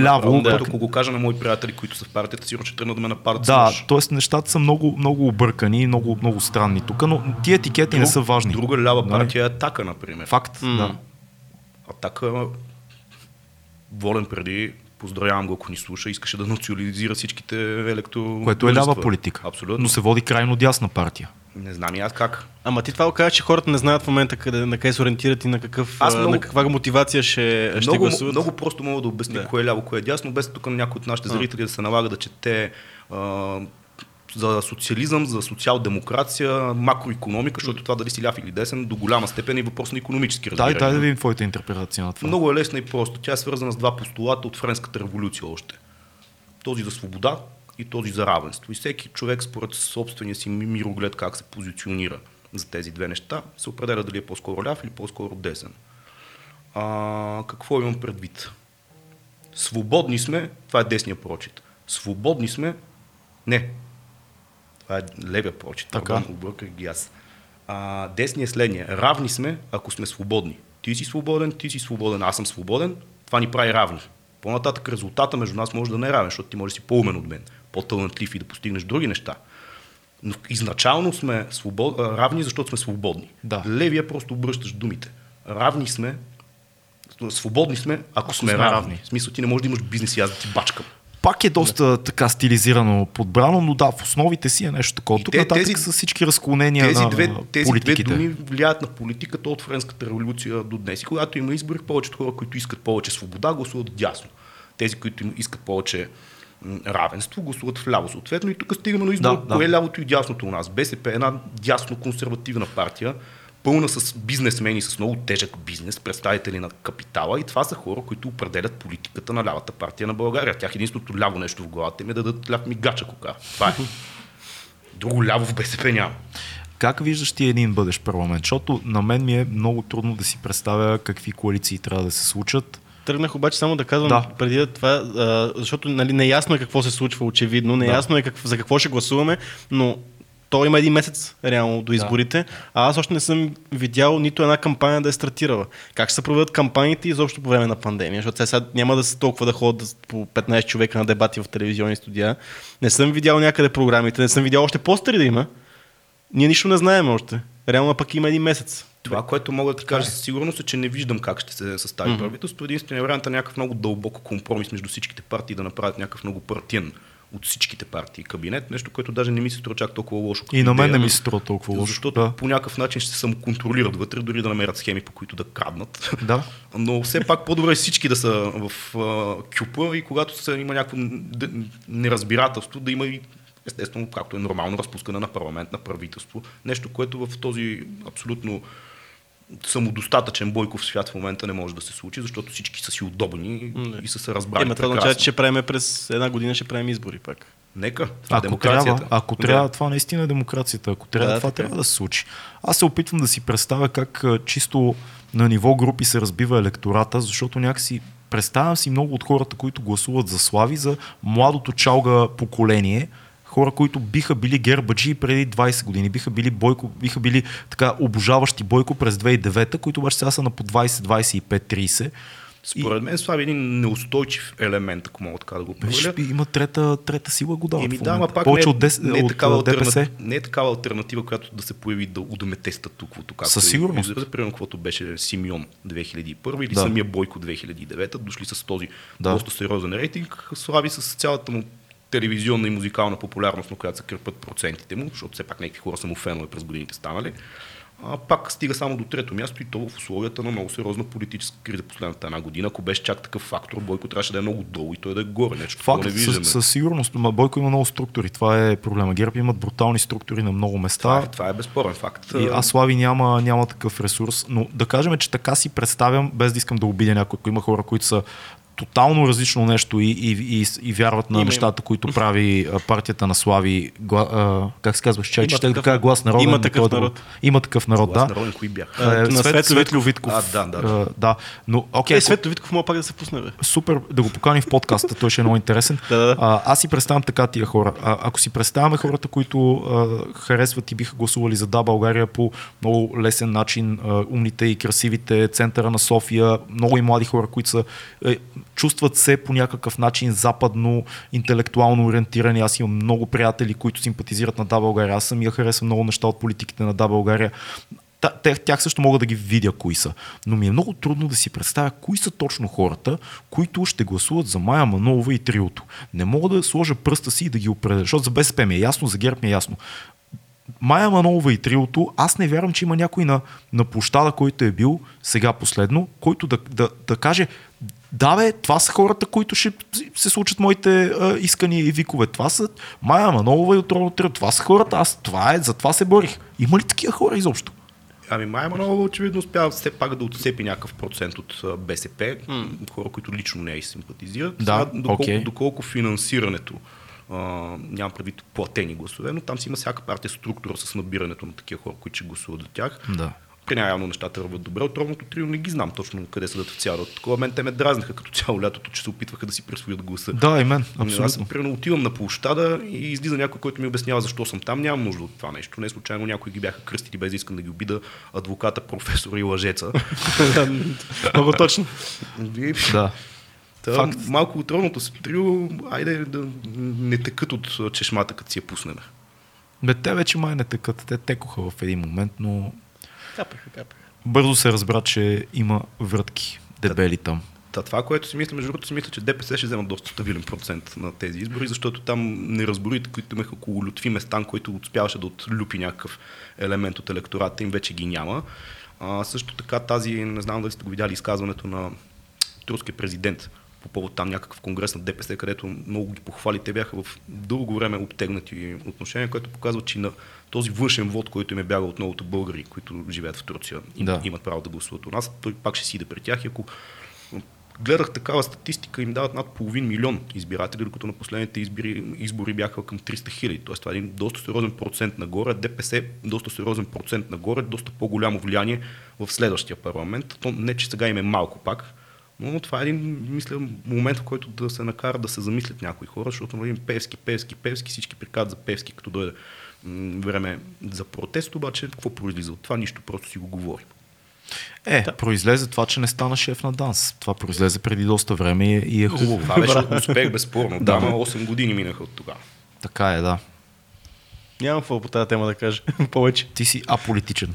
Не, бе, не, казах, аз какво казах. Какво? Просто наистина не знам, просто наистина не знам какво се случи и не знам аз за кой ще гласувам, защото няма, няма нито една кампания. Сега, Той, той си каза по Байтошово време. По. Нещо друго. Правец всичко е стабилно. Там а, нищо не се променя. Там си седи. Факт, между другото, това е така. Да, добре. Не, не е така, защото и там, както и да е. Кажи, Не, да, кажи, това кажи. е ми. имаме, защото сега винаги в този град е бил под влиянието на някоя личност.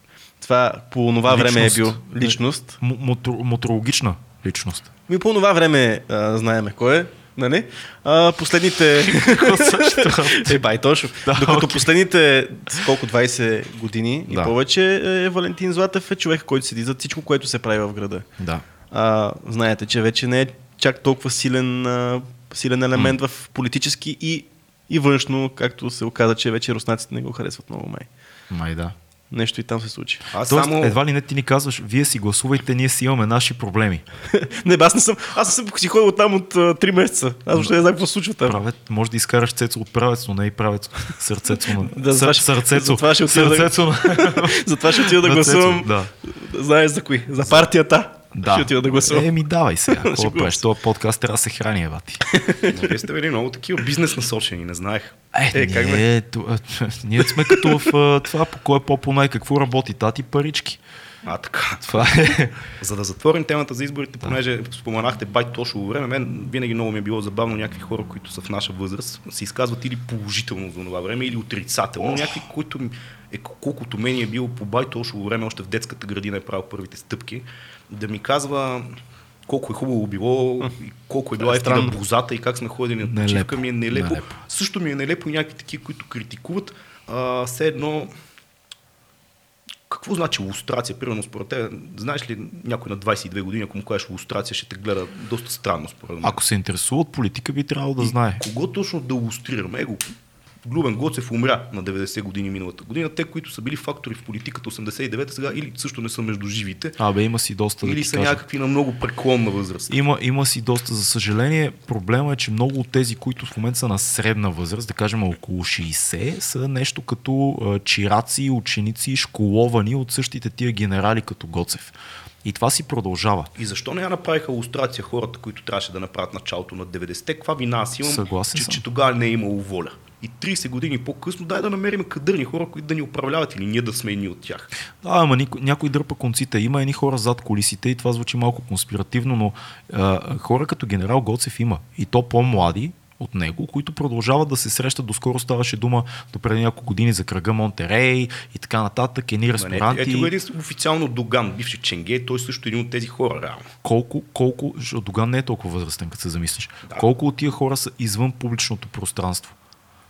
И ги има. И са част от политиката, просто не са такова известно лице. Според се мен е важна, невъзможно важна е този тип лустрацията. хора да бъдат осветлени по никакъв начин, защото до такава степен службите са си били техни и продължават да бъдат, че А, ама виж, значи казваш, службите са били техни и продължават да бъдат. Ето това ни е оправданието, според мен, да, да има лустрация. Защото ако този човек се води държавен служител, продължава да има някаква пенсия или да има някакъв пост или а, да участва в някакъв а, фонд или нещо не, бе, не, такова. те- темата е много важна. Аз не казвам, че не трябва да се случи Да. такова нещо. Просто ми се струва нереално и ми се струва, че хората, които са по-младички на по 20-25, това им е далечно. О, да, да, това няма спор. Наистина е така. И е Що трудно да им се е обясни. толкова далечно, че пък амо ли пък на тях. Еми, да, е в смисъл, важно е, но да, да знам, може би е, Христо Иванов има голяма фиксация и да, България в тази тема, пък както каза ти, окей, да, това е важно, но това ли е най-важното? Да. Това ли е най-важното? Важно е, но да викаш да трябва да намери млади хора, които да знаят как се случват нещата в 21 век. Но Все пак много говориме ние от нашата си гледна точка, а за, а за поколението на 40 и на 50 това е много важно, защото някои от тях са пострадали от същите тия хора. И седят, седят си вкъщи, сменят каналите и казват, то беше агент. То беше агент и сега седи и ми обяснява какво да купим от еди кои си пазари, за да стане България по-добре.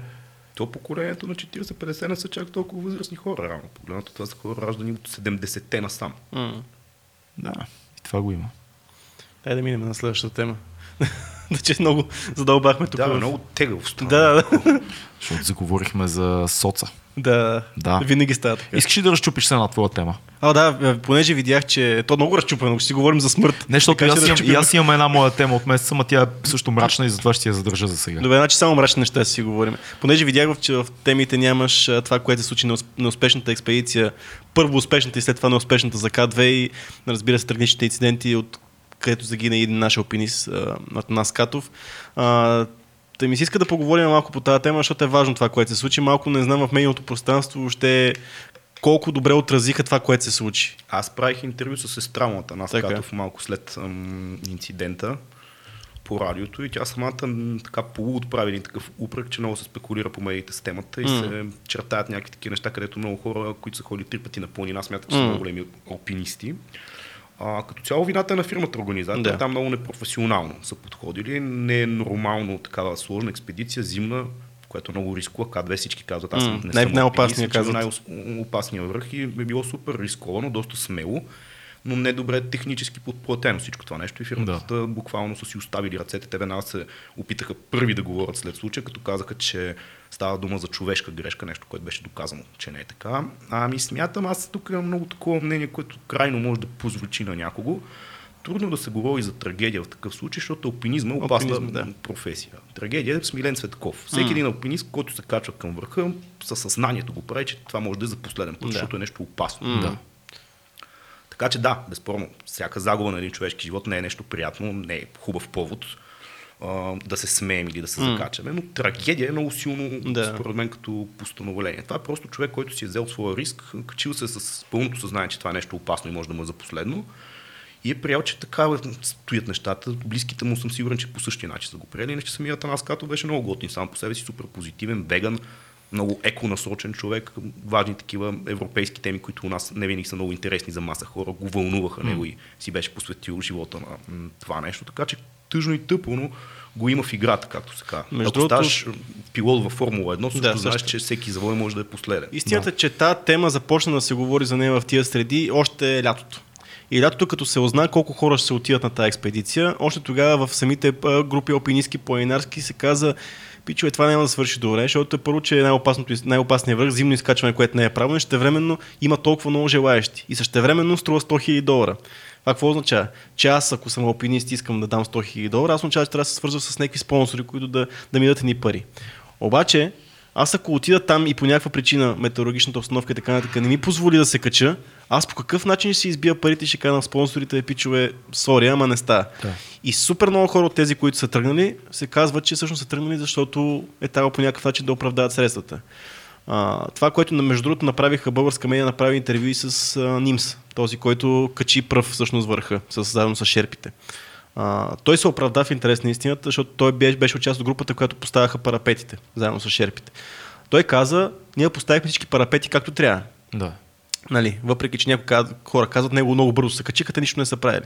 Те казаха, всичко сме осигурили, направили сме парапетите. Обаче 21 дни да чакаш. На този вятър и на този сняг няма, няма подсигуровка, която ще издържи на това време. И той изобщо не е трябвало в този малък прозорец изобщо да тръгват групите. Това, което се оказа. Защото нямаше климатизация. Сега, хората, които не знаят горе-долу как се случват нещата, когато Ти си атакуваш... доста навътре в темата. да, да. Ами, интересувам се, да, интересна ми е темата, но когато атакуваш върха, всъщност го правиш на, зависи колко е а, разстоянието, колко е височината, го правиш на 4-5 пъти. От базов лагер се качваш до, до лагер 1 и слизаш. От, от базов лагер след това се качваш на лагер 2, пак слизаш. И така се качваш 4 пъти, докато последния път не тръгнеш от лагер 1 и се качиш на, от базов лагер до, до върха, Да. за да можеш да си подсигуриш навсякъде лагер и така нататък. Те това нещо не са го направили, защото не са имали време, не са имали прозорец да го направят. И всъщност се оказало, че нямат посигуровки, нямат лагери, нямат нищо. И това е всъщност се оказало, че нали, измръзвания, умора и така. Тоест ло- лоша, лоша организация. Да, защото има два провалени сезона. Някакво ниво на алчност и на... на... Не научност. Да си оправдаем това, Да. че сме взели пари. Да. Аз по, тече, по стечение на обстоятелствата, точно някъде около този инцидент гледах вертикална граница. Един Мгм. любим филм от моето детство. Як филм. С момиче ходех с гадже. Тя ми беше дала да избера филма. И аз Да. най-джентълменски избрах най-неженски филм. Да, се. Та се сетих за Атанас Кратов, защото във филма точно за това става дума. Някакъв милиардер, който иска да се качи до върха и правят експедицията изцяло на база на финансовата причина, не желанието да се покори Да. просто върха. Да. Да. Вметка просто. Да. Сто- два, два провалени сезона на К2 и 100 хиляди долара струва, което между другото на, на Еверест да се качиш с най- най-скъпата фирма ти струва около 50 и няколко хиляди долара. Има ли нещо, което се научи за, за, за, за катеренето, за тая общност от този случай? Че правилата, които са въведени преди 100 години, още въжат и не трябва да се Да. прескачат. Не се, не се, Най-тъпото, че не нарекоха... се е бал из планината. Да, най-тъпото, че нарекоха Хаскатов а, а, турист, което беше скандално. Човек има а, 10-8 хилядник. Аз наистина, знаеш, че съм далече от, от тази тема, но това, което излезе в медиите, беше този човек е аматьор, той е Това не- луд, той е турист, той е не знам си какво си. Е, това е тъпото, защото той има... Пичове, погледнете му нали, биографията. Всичките първенци на всеки континент има 10-8 хилядник. Да. Всичките са 14. Той, е... той ги има. Тоест ти виждаш несправедливост сериозно в цялото представяне медийно. А защо Да. се случи това? Е, тя и се- вас? сестра му това каза и пред мен, че Да. много се изкривяват нещата. А защо, защо, защо го правят? Поради липса на информация? Да. Според мен е тук чисто въпрос на некомпетентно Да. журналистическа. Да, и аз така мисля. Интересно. Нещо, което също е много характерно, не го казахме за българската журналистика, че освен, че не е смела и независима, е и доста некомпетентна в последните години. И то, това не винаги от страх, по-скоро някой път от мързъл. Ма ние почнахме не, това- не задълбават. Да, Ние почнахме с ресорите. В самия, самия разговор в началото започнахме, че това всеки трябва да си има някаква О, да. специалност, за да, за да е добър в нея, трябва да специализира в нея. Няма как да, да знаеш парламента какво се случва, да знаеш какво се случва в здравното министерство и да знаеш пък и за алпинизъм нещо, евентуално. Като сме почнали по ресори, да споделя и аз накратко една новина от, от, от миналия месец за моя ресор. Да, а, прие се закона за българското кино. Съвсем накратко да обясня на всички наши а, слушатели и зрители, които се интересуват от кино, защо цялата българска кинообщност се надигна срещу този закон. Простичко казано, едни много пари, двойно почти се каза, 25 милиона мисля, че са последно казаха, че се отпускат за кино и на пръв поглед това изглежда супер, но голяма част от тези пари трябва да се отделят за сериали и за а, чужди продукции, които снимат в България. И голямата, голямата несправедливост, която почувстваха всички в българското кино, беше тази. Не е окей от парите за кино, защото киното е много специфично нещо, да се вадят за сериали и за външни продукции. Защото сериала е различно нещо, то се финансира от телевизии, Да, то може да бъде я да комерциален продукт. Киното не трябва да бъде натоварвано с да, да бъде слагано наравно с друг тип аудиовизуални продукти. Не е ли логиката сериалите си ги финансират частните телевизии, ако преценят какви Това е, искат? това е логиката и тук идва следващия въпрос. На, защото ти каза, всички депутати се обединиха за първи път около датата за избори, но преди това се обединиха около приемането на този закон. И дали се задава въпроса, няма някакво отношение между българските партии и факта, че идва избори и отношението им с телевизиите. Защото от тук нататък а, модела на телевизионен продуцент в а, Национален филмов център, в а, производството на едно аудиовизуално произведение, филм, сериал и така нататък, то- този модел навлиза. Смесваме представите за кино и за сериал. Сериалите, сериалите са супер, всички обичаме сериали, особено Netflix и така нататък, но това, което ние имаме като сериал в България, не е кино. Киното трябва да остане независимо, киното трябва да бъде нещо, което е на високо художествено ниво. Ние като цяло няма как да се сравняваме с щатите, да си говорим за комерс, за сериали, за кино, защото там пазар е много по-различен, така че мисля, че естествено като по-малка държава от Европа трябва да имаме такова перо, което да финансира филми. Друг е въпросът защо изобщо не се повдигне по-глобално темата, да не се говори само за кино, а за бюджета за култура, защото Точно така, всяко да. едно правителство, аз, доколкото знам, 0,01% е бюджета за кино, който аз не съм експерт по математика, но си е 0. Скандално нисък е. Скандално И-. И, и, и те затова толкова Всички много хора се обещават надигнаха. културата, толкова ни е важна и така нататък. Да. И след това просто влизат едни певци, актьори в ам, депутатските листи и обясняват как този театър колко пари получил, някакви пълни глупости, не говорим глобално нивото, защо процента не се вдигна на един поне. Не, бе, и целият разговор се измества, защото, както каза ти, когато заговориме кои филми колко са гледани или кои постановки колко са гледани и заговориме за масово срещу това колко пари е даден, разговора се обърква. Идеята да се дава държавна субсидия точно за да се правят произведения, които не могат да се финансират друго ядче, но по някакъв начин задават границите на това кое е, кое е окей и кое не е окей като качество. Това е идеята. Най-лошото, че като се И цяла Европа има тази политика, Вдигнат само ние обръщаме на обратно. като се вдигне такъв дебат и други сектори ще скочат, вместо да се обединят всички да имат по-добро финансиране, ще кажат, добре, сега културата ли е по-важна или такъв Не, тя е самата кинообщност се раздели по време на споровете. А, имах си Малката кинообщност, тя самата се раздели отвътре, което е безумно. Добре, обаче, като става въпрос за сериали, аз имам тук един въпрос, защото не, ми е, не, не съм наясно наистина. А, защото това нещо се е случило и преди това. Аз си спомням преди 6, 7, 8 години се дадоха едни, мисля, че 2 милиона се дадоха на БНТ от НФЦ, за да направят едни сериали. Мисля, че бяха там няколко сериала, 2 милиона точно много добре си го спомням, направиха един такъв, една такава кампания.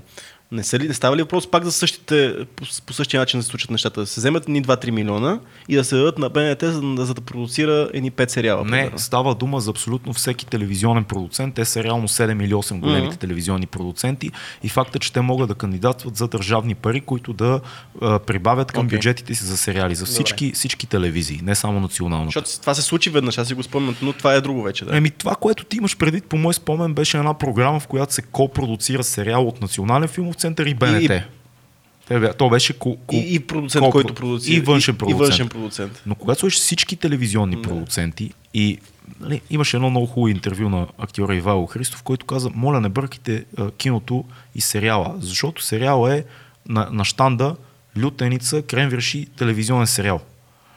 Това е продукт, който има търговска стойност. Може да го напълниш отдолу с реклами да върват. Гледаш в телевизията и отдолу такът реклами. Тая бира, тия кремвирща. Киното е друг тип изживяване. Може да звучи малко снобско, но идеята на киното да е независимо в една малка държава е това да има някакво стойностно изкуство, едни творци да се изразяват. Добри, лоши, колко ги гледат. Дали филма тук има зрители 12 000 у нас или 50 000 навънка. Няма значение. Не трябва малкото пари за това, което започнахме да говорим, за тия 10 филма, които има, от тях да се цепи за сериали. Това е безумно. Това определено е вярно. Аз също така си мисля, че тези двете разделения между високо изкуство, както го започнахме разговора преди в началото и, и по-комерциално, хубаво е да ги има и двете. Ма разбира се. Киното е или добро, или лошо, не е комерциално или арт. Абсолютно. И, има много примери, особено в киното, за, за филми, които можеш ли българско кино си говорим. Можеш ли да кажеш дали филма на, на Командарев Светът е голями спасения дебна от всякъде, комерциален филм или високо изкуство? Защото той и двете. и двете, да. Той и двете. Можеш ли да кажеш Но дали... е с бюджет на комерциален филм. Да, да. Можеш ли да И кажеш... стана комерциален филм. Ми, не, ето това пак е Обаче- критерий. Бюджет на комерциален филм е за България. За навънка, за, Не, за Европа, е това е стандартен нискобюджетен. нискобюджетен филм за Европа. Факта, ма ние А, оне ден, оне ден излезе статистика, че ниско, средната, а, средното финансиране за а, филм в Европа е 3 милиона евро. М. А тук, Средното е, тук е финансиране. високия. Тук, колко е с най-скъпите филми? Тук не мога да се сетя да има филм с 3 милиона евро. От много години. Мисля, има такива бюджети, но не такива дадени от НФЦ. Най-скъпия мисля, че беше мисия, Мисия Лондон, Лондон. който беше милиони нещо. Това долара. беше преди хиляда години Да, и, и, и- и, това е някакъв пик такъв... А, ние, ние правиме филм епоха, правиме с един милион. Тук някой като чуе, че се е дал един милион за някой филм и, и, и, и зрители си казват, бе, тия какво ще снимат? И- Искаш ли да ти кажа какво ще снимат? Почти нищо няма да могат да снимат, защото те за да убедят а, НФЦ да имат един милион, този филм сигурно струва 10 Тук говорим за лева. лева. Да. Той и евро да говорим, пак е недостатъчно. Киното е скъпо, И скъпо освен ако не е някакъв по-камерен филм, сега ако искаш да направиш някакъв епос, естествено, че е малко. Да, бе, не знам, просто не трябва да се бъркат двете неща. Телевизия с кино не трябва да се бъркат. Нека да имаме хубави сериали, нека да изглеждат кинаджийски, но не трябва това да е една и съща каца, защото киното ни издъхва генерално. Ти понеже подхвана темата, не че искам да я задълбаваме, но аз не съм напълно убеден, че е невъзможно един български филм, разказан добре, да бъде финансово успешен на Запад. Смисъл смятам, че е постижимо нещо. Ма те са много филми са. Просто а... трябва да, да бъде направен от модерни хора, а не от а, някакви такива, които са свикнали. Нищо лошо сега да не обида някой стар български филм, ама Задай въпрос само какво е финансово успешен, защото ние тук си представяме това значи един милион зрители. Това не е, не е вярно. Когато един български филм бъде продаден в 50 държави, е финансово успешен. Както примерно а, в кръг на Командарев М. беше продаден, но, мисля, че и в Китай го продадоха, Да. може и да бъркам. А, Слава на Петър Вълчанов, Христина Грозева беше продадена на много места. А, това от една страна. това са артхаус филми, И- нали? Да, това от една страна имам предвид. От друга да бъде гледан от такъв брой зрители, не мога да кажа милиони хиляди, които да му направят бокс офис, който да му избие парите.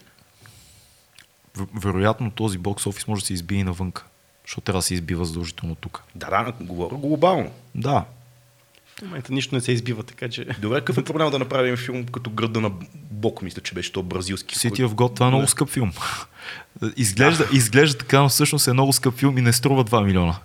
Сигурен съм в това. Но, Да. пък, в кръг, но, но пък в кръг е много Български ефтин филм, който пък Филка, е ще успешен. чекнеш ли дали има данни за бюджета на City of, God, за City of God, че ми стана а, интересно? Това иска да кажа за закона, защото някакви хора според мен са чули, че киноиндустрията пише писма. Има едно отвратително мнение в а, медиите, когато някой отиде да обясни. Примерно Анри Кулев гледах онен ден, който е голям български режисьор и Цветанка Ризова го попита. Добре, де, ама то кино и телевизия, каква е разликата? И той човека ахна, защото има, има разлика между сериал и кино. Едното е изживяване, другото е фон. Това е истината. Е, аз мисля, че хората, които са изкушени, Думай. така, из, изначално няма как да го... 3,3 милиона Долара. Благодаря. Малък филм. 3,3 милиона. Ми- Ниско бюджет, Ниско по бюджетен, западните да. стандарти. Да. Горе-долу бюджет за 5 филма в България. Тъжно, но факт. Ама и в България е по-ефтино. Да го, Да направят, да го се направи. да го направят на части, бе.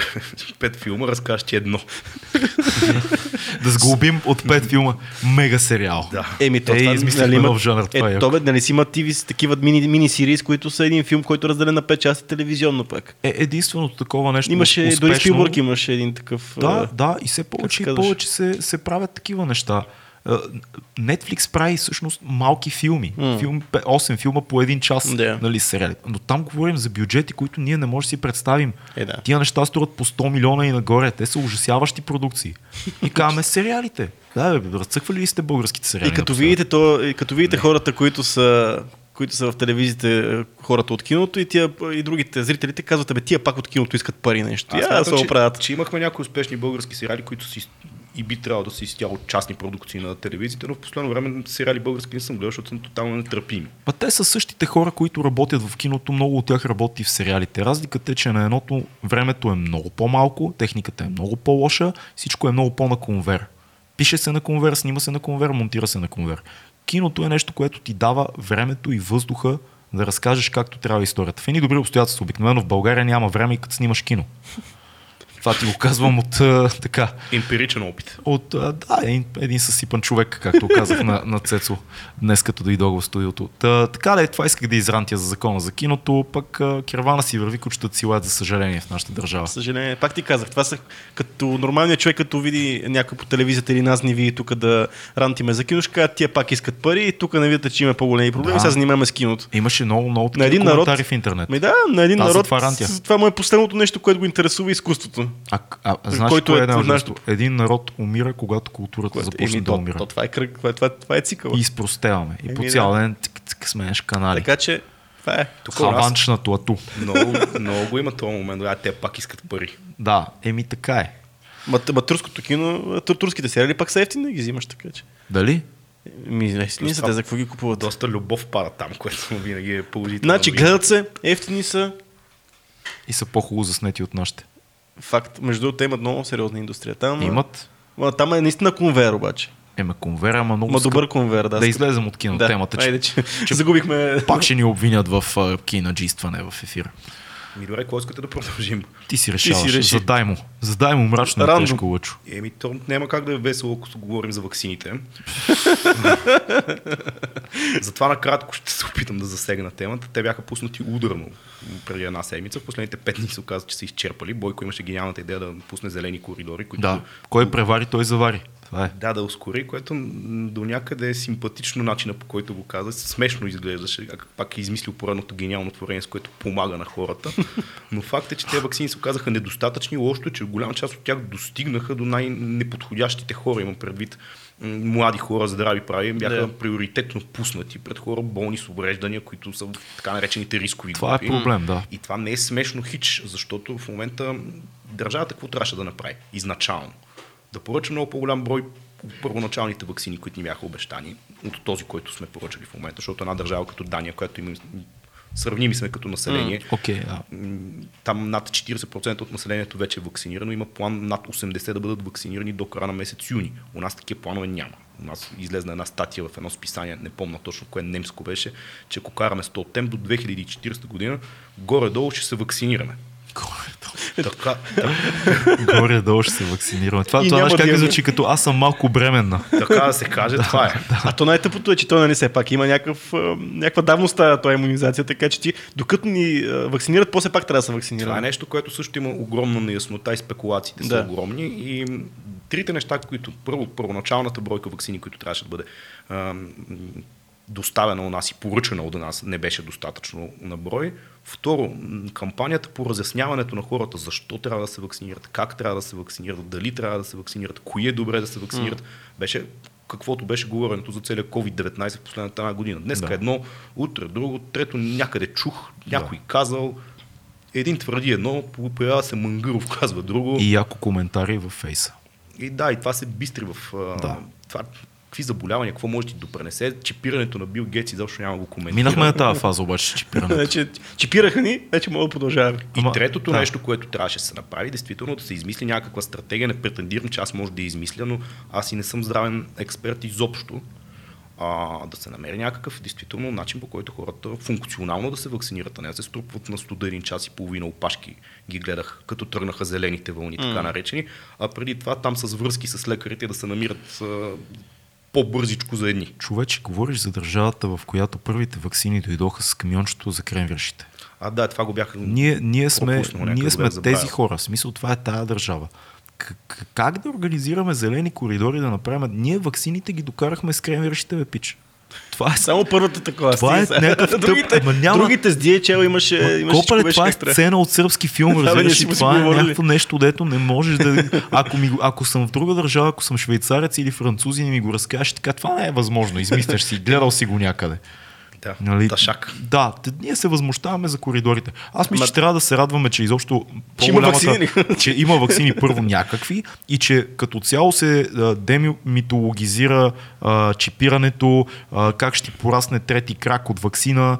А, там цялата антиваксърска линия така. се Аз мисля, бори. че тази система, това с това пускане на масово вакциниране стана от това, защото много хора се отказаха от това да се вакцинират, тези, които по план трябваше да се вакцинират. Аз специално за това Това е скеп... интересна гледна точка. Ами да, защото в един момент трябваше да има ни списъци, никой не, се, не влезе в тия списъци, дали мероприятието, mm. дали смисъл там, където работиш, дали някъде другаде трябва да се вкараш този списък, никой не искаше да се вакцинира и те казаха ми, като не искате, дайте масово да вакцинираме. Да, може ли да има резон? и те, има, има хора, които искат да се вакцинират. Аз не съм Реално. чак толкова негативно настроен mm. на това, че българите са за пореден път много скептични към дадено ново нещо и вярваме в какви не теории на конспирацията, mm. защото това го има и в Западна Европа. Mm. Във Франция имаше многохилядни протести, хора, които не вярват в вакцините и не ги Ама искат. те са много хора там. В Холандия имаше преди три седмици изпотрошиха половината Амстердам на някакъв протест хора, които са недоволни от мерките и така нататък. Има го това като световна тенденция. Аз като цяло съм много недоволен и смятам, че от Световната здравна организация, които ги номинираха за Нобелова награда по някакви необясними неща, тези хора, които най-неадекватно управляваха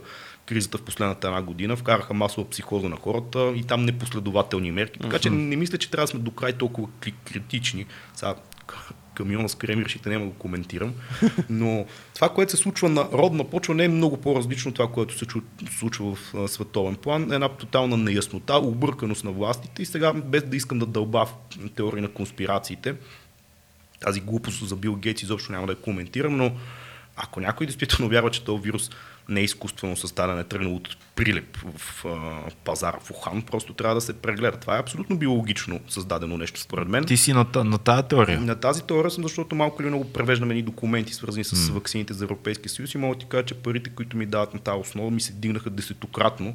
Аз там не съм даже и, и брънка в веригата, не съм и запетайка. Хората, които Е, това нали просто цялостна политика да се подкрепят неща, свързани с ваксините? Не толкова, че вирусът е изкуствено създаден. Как, как Ами намираш връзката между двете? Изкуствено създаден, нямам предвид, че някакви са решили да създават вирус. Смятам, Така. че е изпуснато нещо, не както трябва, от някаква лаборатория. И смятам, че общо взето така е тръгнало и смятам, че има доста от тези, които правят ваксините в момента връзка имат с Аз не знам. изначално това вирус. Аз- Зна, знам, че звучи конспиративно. Не, аз също съм обмислял това доста сериозно и сме си говорили тук с, в подкаста за това, но имам проблем с тази идеята за изпуснатия вирус която много така хубаво звучи. Изпуснат вирус. Вируса не е турба с а, такива а, хлебарчици или боболечки. Не се изпуска така вирус, а има и нещо друго, което ме озадачава, честно казано.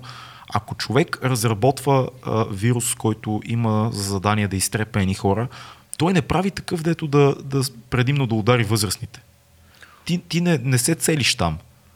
Ма аз смятам, че, че хората, които са работили по този вирус, изпуснат или не, а, пряки връзки имат с хората, които създават ваксините и смятам, че проблема с вируса ще бъде разрешен с пандемията, когато бъдат достатъчно количество от различните вакцини разпродадени и правилните хора. Мислиш, че е скам за изкарване на едни пари? Не точно схема не би го определил, но смятам, че има доста сериозна връзка между двете неща. Има много неща, които ми е, така влияят да мисля по този начин, не че просто търся някакво. Не ти ли се струва странно, че демиджа на световната економика беше толкова гигантски, че неоправдано идва цялото нещо? Колко да е гигантски? Всички казват, че се справят. Освен това, някои хора, когато забогатяват твърде много, те добре. Не мисля, че целият демидж по някакъв начин ги интересува. Еми, звучи конспиративно това, но да да знам, това съм аз. По-скоро съм скептик към тази теория. Не мога да кажа дали вирус е изцяло природно направен, дали не е някакъв микс, но не, със сигурност не виждам връзка между изкарване на, изкарване на пари от ваксините и това, че вирусът е, така, се е разпространил. Мисля, че ваксините а, се някак си успяха да се легализират и да имаме вакцини и оттам идват и всички казуси, дали изобщо са окей, okay, са сейф. Тия вакцини. Но това не са едни вакцини, които са седяли готови някъде и изведнъж нали, с лекота ги изкарахме. Мисля си, че цялата работа с вируса излезе извън контрол. Дали е започната умишлено, дали не, не знам. Не, има лаборатория в Ухан, очевидно е, доказа се. Не, не си противоречат. И ти си да, прав. И да е изпуснат, но и да има някакъв замисъл в цялото нещо, защото действително компаниите, които работят а, по голяма част от вакцините, поне на ниво Европейски съюз, uh-huh. имат много сериозна връзка с Китай като институции там. Да, бе, да, знам, струва ми се конспиративно. Просто демиджа и хаоса беше твърде голям. Твърде голям, за да е Тук стратегия. Тук въпрос, изпускането на нещата извън контрол и там като нали, падне едната част от доминото, какво се случва, повлича и други. А как се изпуска вирус? Как си го представяме това? Някой се заразява и излиза и си тръгва от а, лабораторията заразен. Ако знаех, щях да направя По филмите, примерно, е това виждаме. Някой прави нещо и се оказва, че не се е изчистил, примерно, като хората, излиза и това тръгва по света. Не знам, Цето, ти какво мислиш? Ми, аз като цяло не съм размишлял на тази тема, а, защото те, знам, мисля, че много нещата, от които се случиха като мерки, а, бяха много хаотични, много твърде хаотични, за да бъдат планирани по някакъв Не да бъдат планирани, а по-скоро да има някаква лойка за тях. Да видя защо по, по този начин се случва всичко с економиката, защо така СЗО така реагира на някакви, някакви неща. Виждам някаква конспирация за цялото нещо, ако трябва да бъда честен. Но не съм разсъждавал на темата дали, а, дали това а, естествено се случи този процес и след това се възползваха много хора от това, защото аз мисля, че наистина вакцините, всичките фирми са много близки до а, разни структури и така нататък. Това е ясно. Ясно, че ще изкарат ни милиарди там милиарди сигурно е много малко. Повече. Да, не знам какво е да. по-високото какво е. Трилиони там какво се води. А, но въпросът е, че със сигурност има някакъв микс между нещата, защото повечето неща, които случиха, бяха супер неадекватни и нелогични за мен, за да бъдат естествен процес. Според мен. На справяне с вирус. И вирус имало винаги. Защото толкова път, да. този път толкова неадекватно се отнесоха към цялата ситуация. Всичките власти. СЗО, както си говорихме, направиха такива нали, неща, че веднъж казват едно, след това казват друго. Не, Лъчо, виж, аз като ти казвам, звучи ми конспиративно, не те, влагам, не те слагам в категория Алекс Джонс конспиративно лудо, защото аз познавам и лекари, които са на твоето мнение, че това не е а, вирус, който е естествено създал се, но има и много отговори за обратната теза. И някой ден, може би като станем на 50-60, както се разбира с много други конспирации, истината ще излезе наяве. Но това, което ме притеснява е горе-долу това, кое, това, което ти казваш. Да Еми, американците, особено и всички, а, които правят големи световни конспирации, как действат. Обикновено схемата е така. Създаваш проблем, има някаква реакция и тя вкарва някакъв закон или атака, започване на война и, и т.н. нататък. Да, пострадалите са 100 000 човека. Да, Аз може да са много повече. Мисля, но че само, да, само да довърша, нещата, да. но тук не видяхме а, а, ясна такава схема. Не видяхме стана ситуацията и това оправдава да се вкарат еди какви си мерки. Тук по-скоро стана ситуацията и едни хора ска, а, Оп, чакай, и тук има пари. Нали, както по време на война, примерно, всичко се Да, да, аз съм на това мнение, смятам, че са миксирани mm-hmm. нещата, но да, определено да. не мога да повярвам, че това е чисто биология. Просто Защо? Е така, Защо ти е трудно да повярваш? Той е свър... има COVID вируси от сума ти време. Да, и до сега такава пандемия да си виждал. Ама виж, като казвам, ето пак такава пандемия, а, виждал съм а, а, чумата, испанския грип, още много, много по- сложни и по-демонични вируси имало преди това. Има и предвид, че все пак говорим за 2020 година, mm. когато технологично, медицински, сякак сме много по-развити от преди 20 и, години и, само. И, и какво? Това вирусите мутират. От преди 100 години. И другото, което е а, понеже казваш испански, той тогава бил, като знам, 2-3 години така, от Европа Да. и, и, е бил доста смъртоносен, но говорим някъде. Мисля, че 150 милиона души края на- изтребва. Другия вариант е да направим както правят в Африка. Те се правят, че вируса го няма, не говорят на тази тема, някакви хора умират, никой не им знае бройката, особено на този континент и там COVID-19 няма де факто. Е, да, там нещата са економически просто много лошо и ние затова нямаме статистики. Най-вероятно и там се случват неща, но аз а, по-скоро искам да върна малко от това, което каза. 2020, 2020 година да има такъв вирус е странно. Аз по-скоро си мисля, че ако 2021, 2020 е изпуснат вирус, той ще е много по-лош. Той ще е като Resident Evil. Точно, защото сме в технологична, в технологична епоха. Тоест, ние ако правим вирус някъде с цялата технология, това няма да е а, настинах, имам температура, лошо ми е Не два не дена, оправих се, не, бе, обаче не, възрастните не хора... Не си прав обаче. Еми, да. Защото един такъв вирус много лесно се самоограничава. Просто причина, е, че ако този вирус те зарази тебе и ти умреш, ти не мога да ме заразиш мене. А, обаче ако имаме такъв вирус, който е толкова лесно разпространен, Как те гледа? Resident Evil вируса ли, че се самоограничава? ви- вирус, който е много смъртоносен, примерно. Така. Ако той е толкова смъртоносен, ти не можеш да го разпространиш толкова лесно, както е с COVID. Е, По простата чумата. причина, че А ти имаш преди, че дизайна на вируса е толкова добре направен, че да могат да го разпространят повече хора. Без да, да, без. Ма то като всеки вирус, това му е целта на всеки вирус като цяло. Ама- Един вирус, винаги е в началото, когато се роди, дали е коронавирус, негова, неговия дизайн като Е да биологичен оцелее, вид да. е да оцелее, което Да. означава, че не трябва да си убивам хоста и трябва да се размножавам. Е, добре, да, ама производството му, ако го, ако го произвеждаш за биологично оръжие, няма ли точно научната намеса да бъде който хване този вирус до 3 дена е аут и първия, ти- който ти- го види и той го Ма, хваща. не искаш да убиваш хората, искаш да сринеш економиката, не хората, защото трябва да убиваш хора. Сложен начин да сринеш економиката. Мен това не ми издържа. Да, бе, да, аз, но въпросът на тръста. това, това не е, защото вируса като цяло, той мутира за да бъде по-безопасен. По- По-безопасен за, за приемника си. Аз малко като Еленко Ангелов вкарах някаква такава идея и предизвиках дебат. А, ме, не, ние сме го говорили май друг път. Това, не но... съм сигурен, ние като цяло не обичаме тази тема много. Не, не говорим. В тази Да. година сме, два пъти сме говорили за този подкаст. Аз не, COVID. не, не Със знаех, сигурност- че ще завием в тази посока. Исках да кажа просто, че у нас мерките са неадекватни.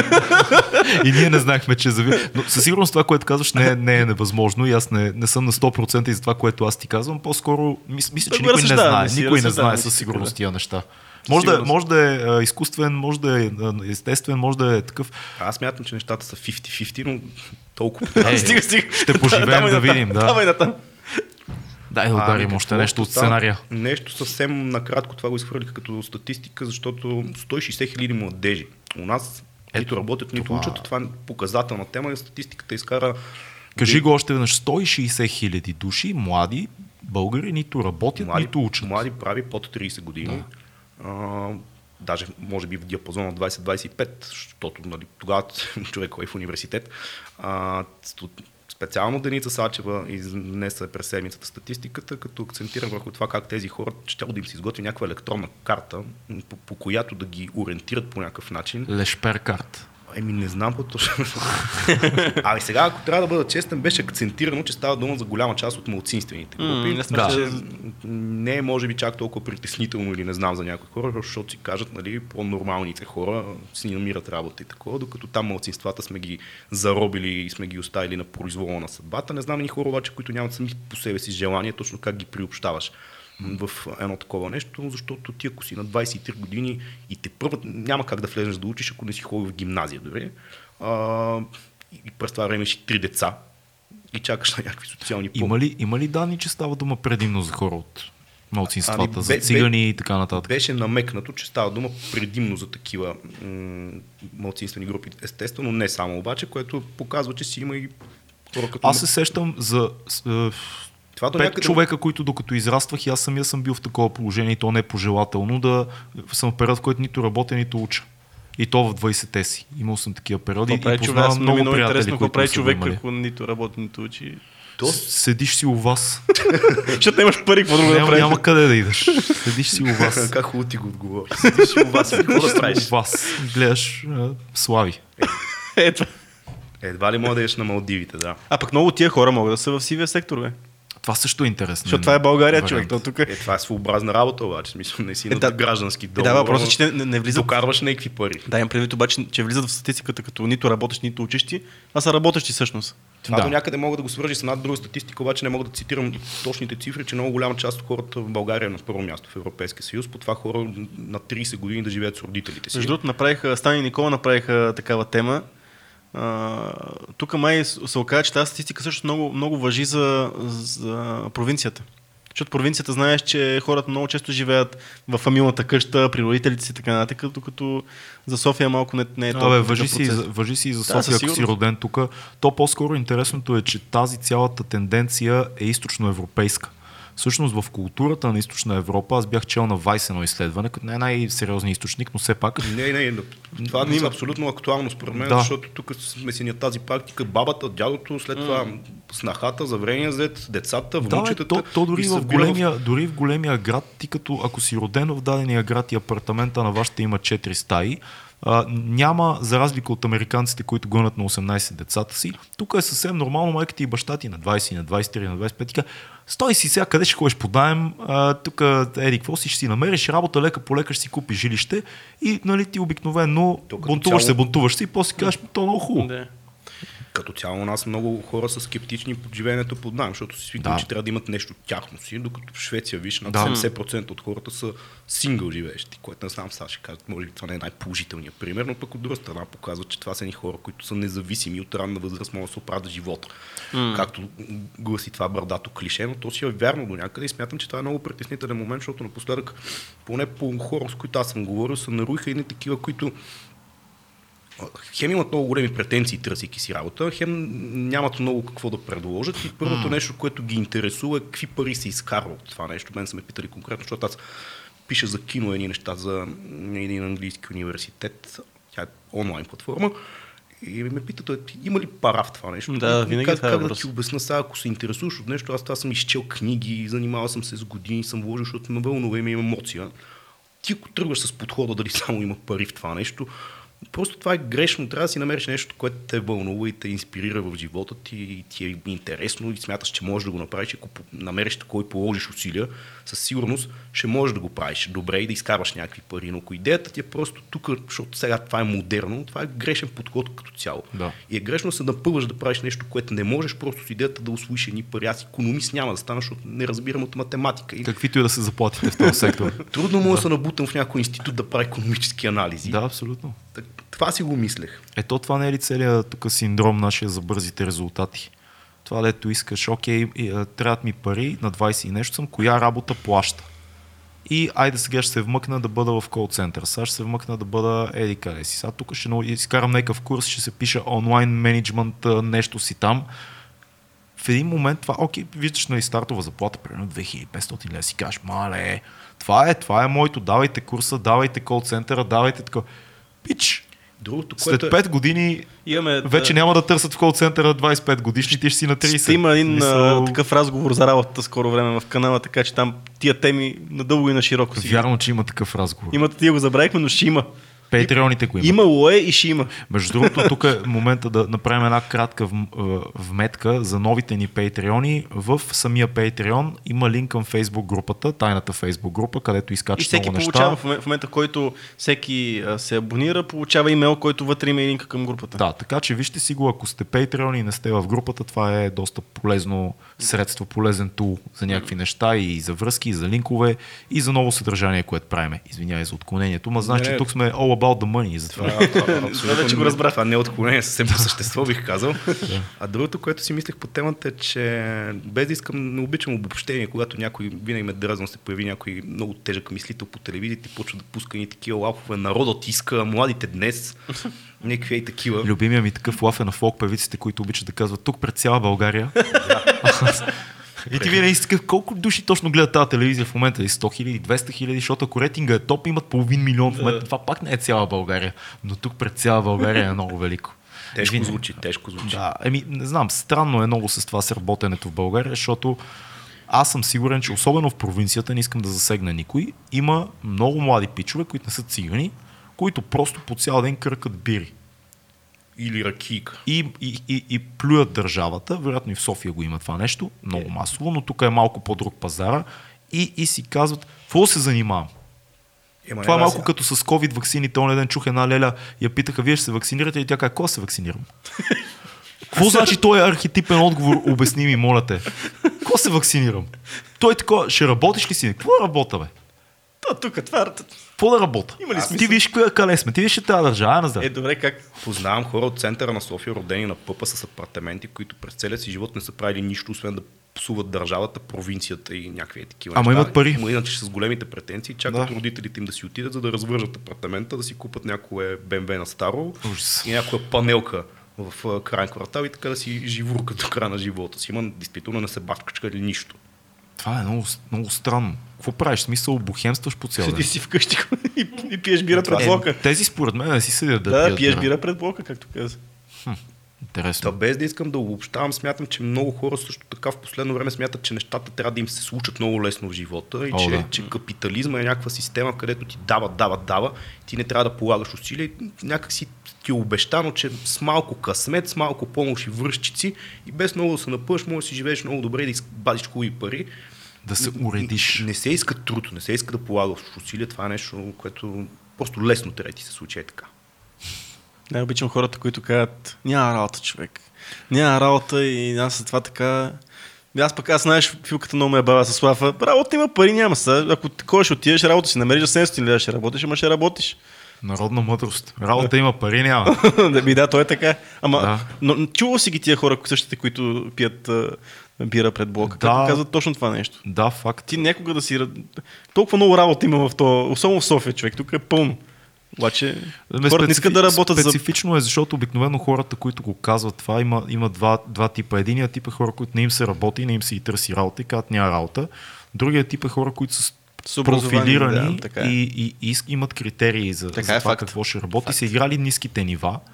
И ти като и му кажеш, що не идеш там, и така, знам го това, бил съм там, що не идеш там, бил съм там, трябва ми еди, какво си, това го няма. Или за това това е се искат връзки, Ама там не взимат за- хора. Да, да, затова казах, има два, Да. два типа и е малко странно, защото за някои имат образованието, наистина няма работа за тях. И, и това е кофта и тия хора бягат обикновено навън, където винаги някой се намира и казва, о, за тебе имам работа, ти имаш скилс, имаш знания и имам работа за Ама това. ние си е говорихме в- за кариерно ориентиране, още докато си ученик. В крайна сметка не може всички да са адвокати тук в София, само който не се е спънал до Софийски и не е влезнал в юридическия. Безумие, му иначе инженери не му се бачка. Но между другото, това, Да. което така ние го говорихме в този подкаст за работа, но всъщност България има адски нисък процент на хора, които си сменят направлението изобщо на професията. Да. Ние си дълбаваме в нашото, ние може сме направили грешни избор, обаче си дълбаваме там. Ама няма работа. Ами няма да смени, да преквалифицирай се някакси. Наскоро гледах един хубав български филм, който още не е излязъл, имах честа да го гледам по моя си линия. Там един а, 50 годишен човек иска да замине, понеже нищо не може да се получава в България, иска да замине в Германия да, да работи и има разговор с цялото си семейство преди да замине. И всеки му казва горе-долу едно и също. А, ти не знаеш немски. И казва, ще науча немски. И те му казват, «Ма ти си на 50 години, бе. М. Е, това е. Това е много, Къде ще учиш? Ти си на 50 години, къде ще учиш немски? много лошо мислене. Като Ужасно цяло. е. Е много вярно. Характерно за тук. Хората просто, като навършат дадена възраст, смятат, че вече им е късно за нещо и така няма Да. развитие до края на живота си, но истината е, че каквото и си говорим, има много хора, които обичат да си безделничат и са свикнали на този начин на живота. И като ги видиш компания, че такива претенции, толкова А, разбират да, да, от да. всичко. Просто ако ги слушаш, ще го правят държавата за 3 дни само да влезнат в парламента. Да. Иначе не може да си намерят работа за 20 лева. И си, и си правиш среща с тях за точен час на другия ден и той ти се обажда един час преди това и казва, ей, брат, няма мога да. Или закъсняваш Защото 45 има много минути. работа. Защото има много работа. Да завършим с нещо позитивно, както се казва по телевизията. Има ли такива А? неща? Има По ли телевизията неща? Не, при нас. При нас има, ние имаме позитивни новини позитивни събития и хора, но в нашото телевизионно ампула. Лъскавите ни близнаци Орлини Цеца от телевизията. Така. Да, ние Аз не ги познавам. Срещал съм се няколко пъти с тях, ама... Те са излъскани, не са Да. като нас. Как ви вървят нещата там, между другото? Мисля, че точно днес ни е а, телевизионната премиера на Днес докато записваме. нашето предаване по Код Хел ТВ 180 градуса и то май в момента върви. Това Да. звучи много добре и обещаващо, ще му хвърля един поглед. Там не, там не можем да те поканим. Нищо. В смисъл, не че, не, че, не, че, не, не, че някой ни пречи да те поканим, но там имаме по 30 минути. Аха. А за хора като тебе подкаста е вярната платформа. Въпреки, че много от гостите ни в телевизията са хора от подкаста, Да. да. не кажа всичките. Ще са- всичките. Ама това те първа ще се вижда, като излизат епизодите, но там са нашите излъскани аватари. Телевизионните ни ампула. Е, се пропука отдолу ще си. Червич. Да, тук сме клошарите, сме си в подкаста. Ей, нищо не се е разлепило, нищо не се е щупило. Добре, имаш ли позитивна новина за финал, Лучо? Оф, как да ти кажа? Как да те разочарова? Да, да кажем новина за финал тогава. Добре, искам да говоря за една книга. Окей, супер. Тя се казва... Книга, филм, събитие. Бум. Аз познавах Хитлер, се казва. Това е ново издание на един америка... а, американски, немски писател, Карл Хьофек се казва. Той спомня си, че книгата като излезна някъде средата на 90-те, М. предизвика много сериозен скандал в Германия, поради простата причина, че много хора не можаха да преживеят факта, че Хитлер може да бъде изкарван в позитивна светлина. Аз съм чел книгата на английски, трябва да призная, не, не усетих никакъв позитивен елемент в нея. Просто показват 40 негови съвременици, които са били там от детските му години, като стигнеш до годините на Втората световна война, които не го изкарат позитивна светлина, а го изкарат по-скоро в нормална човешка такава, но, но очевидно нагласите и тогава и днес в немското общество, че той трябва да бъде изкаран като тоталното чудовище, изверга избил милиони и така нататък. Не, че той не е бил такъв, но в представите на хората и тя Хана Арент, още по времето на процеса с Алов Айхман, има една такава теза и есе за баналността на злото, че хората, които извършват големи злини в човечеството, не са някакви чудовища от анимационни филми. Това са най-нормални чиновници, които днес правят подписи и разписват документ, с който може да изтреби Да, стотици хиляди, абсолютно. след това отива да обядва. Да. Не е някакъв злодей, който нали, планират садист там. Да, да, да. И Хитлер е изкаран точно така в тази книга от разказите, буквално от детските му години. На момент изглежда малко смешен, на момент изглежда малко нелеп. Цялостното усещане, че всъщност изглежда като човек, който не може да го вземеш много-много на сериозно. И то там е големия парадокс, че години по-късно този човек успял да увлече умовете и сърцата на една от най-старите европейски цивилизации и култури, каквато безспорно е немската. Народ, който е дал на света Гьоте и да не изреждам, нали? изведнъж позволяват на полуграмотен австрийски художник да им стане не просто канцлер, да овладее цялата държава по такъв начин, че да създаде едно от най-тоталитарните общества. Тънък момент е тук да не го упростяваме това а, увличане на цялата германска нация по Хитлер, защото сложно нещо историята. Правилното време, правилният човек, правилната подкрепа от началото на пътя му и едни хора, които са около него. А, Германия излизаща от две войни и нали, една от най-мъдрите мисли, които съм чувал по повод издигането на Хитлер в Германия, че всъщност Хитлер е еманацията на немския гняв по това време. Правилният момент безспорно е много важен момент в цялата история, защото Германия е абсолютно разсипана след Първата световна война. Версайския договор и урязва и територии, налага такива такива санкции финансови, не случайно Да. Чърчил казва, че ако това нещо се задържи до по-малко от 20 години ще има нова война и излиза прав. А, след това Ваймарската така наречена република, едно много тежко економическо място за живеене в Германия през 20-те години, където действително се срива и национално достоинство и всичко, което се сещаме. Така че това, което казваш, безспорно в всеки един друг момент от историята, може би Хитлер нямаше как да дойде на власт, но те дават властта на човек, който им обещава, че ще отмъсти на света за това, което ви се е случило. Да. И той това тръгва да се случва, защото той вдига економиката на Германия главоломно. 30-те години и след това Втората световна война няма да и правим анализи, но Да, да, да, едно да. от събитията, които преобръща цялата представа за живот в Европа, в света и променя изхода на историята за 20 век. И то някъде се доказва, че това, което се случва в момента, нали, много такива притеснения има в западните медии, как ам, политици с профила на Хитлер м, са не просто успешни, ми в момента управляват един Орбан в а, Да. България, дори Путин в Русия. Доналд Тръмп, макар много по-различен, също, понеже го бях зачекнал като тема, само да отбележа, тук говорим за демокрация. Доналд Тръмп с всичките му палячовщини да му се забрани достъпа до социалните медии е вид а, диктатура, защото да, може да приказва глупости, може да, Със сигурност. съсква хората, но това също е някакво право да го правиш. Нали? Затова сме социални, са Да, медиите. Измислили с тази идея да дадат повече право на повече хора да могат да си кажат мнението. Важно е само тук да уточним, когато сравняваме Хитлер с Путин, Доналд Тръмп и Орбан, ху, такова едно притеснително сравнение за мен, защото ние какво точно сравняваме? Мислиш ли, че в абсолютно а, такъв а, позитивен развой на, на в пика си един Тръмп би бил Хитлер, един, един Путин би бил Хитлер. Не, живеем в друго време. Ние по-скоро сравняваме демагогията им. Ние И по-скоро популизма, сравняваме да. популизма и, и точно този гняв на народа, който се впряга и са и едни тежки обещания, които летят към по-скоро нискообразовано население най-често. Това е основното. Това за сравнение. Орбан не, не, не въжи за нискообразованото население, но за Тръмп и Путин по-скоро да. Доналд Тръмп, аз нямам никакво основание да го... Изобщо не съм офен. Смешно ми е как човек, който като дете съм го гледал в Кетчмания. О, да. И в сам вкъщи. Издах. Да, да, да. Изведнъж става президент на И Съединените го сравняваме с. Хитлер. Но факт е, че това е човек, който за последните 4 години, в които беше президент на Съединените щати, най-могъщата все още държава, економически и всякак, той не започна нито една война. И е Факт. първият американски президент, мисля, че от Джимми Картер, който не е правил такова нещо. така е, да. Докато големите ми- миролюбци Обама, Буш да не го коментират. Веднага ги пратиха. Въвлекаха, аз очаквам сега На да, да не бъда лош пророк, но Джо Байден като един бил е вице-президент на Обама, не бих се очудил щатите да възобновят участието си в някой друг военен конфликт. Всичко това сочи. Като такива не липсват в, в момента. Да. Аз между другото си мислех за... Не знам защо, като си говорихме за детските години на Хитлер и се сетих за епизода на uh, Love Death and Robots, в който имаше oh. альтернативното, альтернативната история с, с, Хитлер. Не знам защо за това се сетих. Гледал ли си го? Не, не Един страхотен анимационен сериал Love, Dead and Robots. Любов, смърт и роботи. И там има Препоръчваме го много силно. много е як, ще си го намериш. Те са 18 различни стила аним, а, късометражни анимации и едното е за, за Хитлер и ал, альтернативи. Как, Альтернативна история. Точно така, да. Как, какво? Ако нещо се било случило, какво ще, ще да стане света, какво ще да да. Да. Да, да, схванах идеята, ми ще го прегледам. Много е готина цялата, ц- целия сезон, там, цялата поредица, 18 епизода. А, Та като цяло Да. да. аз мога да препоръчам книгата на хората, които има интересно за история. А тя сега излиза на български. на така български не знам дали я има като вариант на български. Аз на английски съм чел преди Да. да. години. Поводът беше, че в Германия пускат ново издание, Аха. отново се чука старите реплики на нов глас, Ясно. доколко е редно, да оптимистично ли е представен Хитлер или не.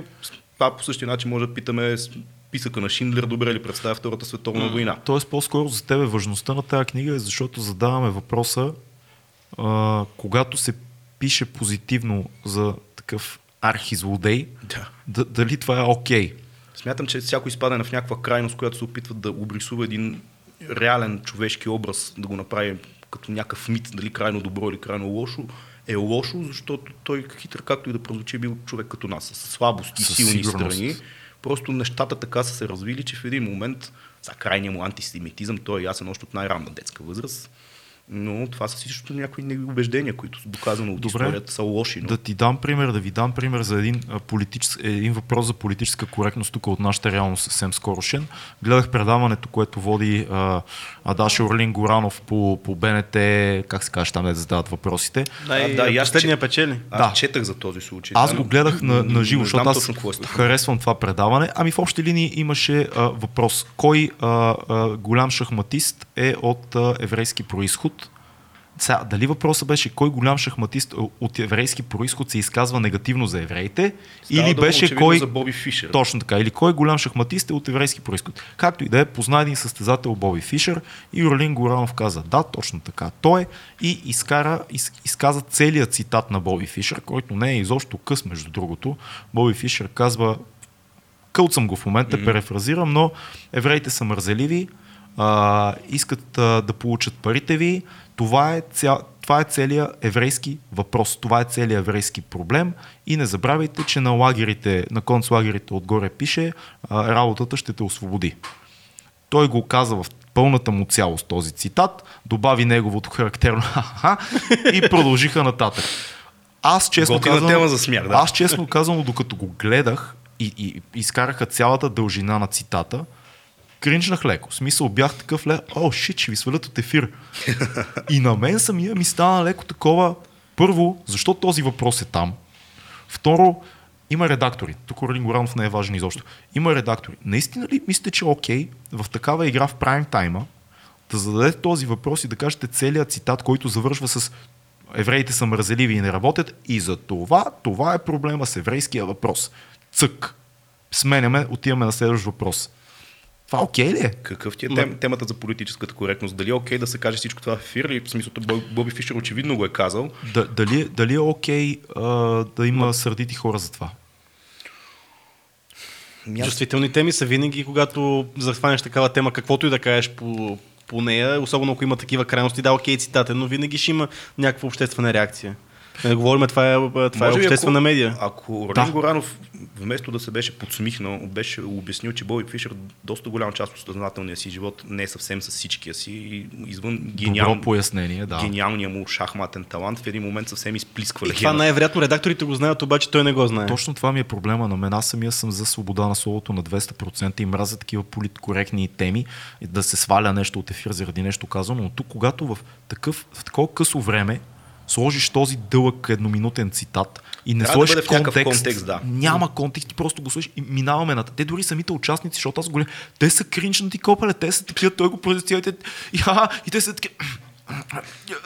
Получ- Получи се много неловко, наистина. И това е много лошо осмислено от редакторите, да, да зададеш този въпрос, да осъзнаеш, че ще кажеш целият този цитат, който не е изобщо окей, ако си от а, еврейската общност, да не дадеш контекст и да продължиш нататък. Определено и аз съм на това окей. мнение. Смятам, че е много важно не просто как се казват нещата и какво казваш, важно е и така да ги опаковаш, че да бъдат някакви приемливи, но ако трябва да разширим темата и за политическа коректност да си говорим, аз съвсем не съм окей с това, което се случва в последните години. То парадоксално или не социалните медии, както трябваше там да е по-свободно говоренето, там е една пократителна цензура от всякакво естество. О, да, да, да. И ниво, не знам дали това е парадокс или не, но факт е, че се случва. Просто исках да дам пример за полезна политическа коректност, защото говорихме за Тръмп и за банването му от социалните мрежи. Ето ни случай тук, който всъщност аз съм окей да, Да, се да- да санкционира това да. телевизията за това. Ама то е много Това, интересно. това не е въпрос даже толкова на политическа коректност, а на старание на редактора и осъзнаване на водещия какво точно казва и как звучи. Ма това е много странно, че ние живеем също време тук, си говорим за... А, нищо не се е случило с БНТ. Може да отнесат някаква леко глобичка, най-вероятно. Могат да говори- предаването. Не забравяй, че свалиха Дони, а, шоуто на Дони на втория епизод заради, Заради гей шеги, гей- което беше шеги. супер неоправдано, но го направиха. Тук е много по-оправдано. Тук наистина беше кринч момент. Че, Вицовете на Дони за гел... На Дони. На Нали сещаш на че- червило, шапка на цветни петна и всички химни на хората от Спартакос през 2000-та година. Той разказваше гей вицове и го свалиха от ефира на БНТ. Това беше пълна глупост. Дони е велик, да е жив и здрав. Вицовете бяха супер. обаче служи- Но тук е оправдано. Тук Служи, е някакво... служи тая случка и случката, примерно с Добче, дете си говорих в началото, ги служи, пренеси ги в щатите. Какво ще се случи? Всички са чао. Рен направо- е чао, Дони е чао, Допчев е чао. Ние сме чао, за дето го Да, обсъждаме. да си го обсъждаме. така че ние живеем в някакви паралелни вселени, човек. Там това се случва тук. Тия неща се чудиме дали въобще ще бъдат наказани тия хора по някакъв начин. То не е до наказване, ама аз бих уволнил редакторите, които са написали този въпрос и бих оставил готиното шоу и готино Релин Горанов. Като цяло, все пак смятам, че в последно време той в България се усеща, въпреки че очевидно по-свободно можем да си говорим заради родния менталитет за някакви неща, но това плахо говорене, което всеки е много обичив стана на всяка тема. Сега тук сме се събрали, не можеш да кажеш виц за гейове, за не жени, за О, кажеш, като си искаш Не, бе, не, 2200 подкаст, слушат ни само 8000 души. Не, ти пука изобщо. 2200 подкаст може би може, но е така се събираме в неформална компания, не знаеш кой какъв е, дали няма ти се обиди за нещо. Луд ли си? Какви приятели имаш? при- сред по-непознати. Много са станали докачливи хората и много лесно се обиждат и се съдят за разни такива неща. Се съдят чак.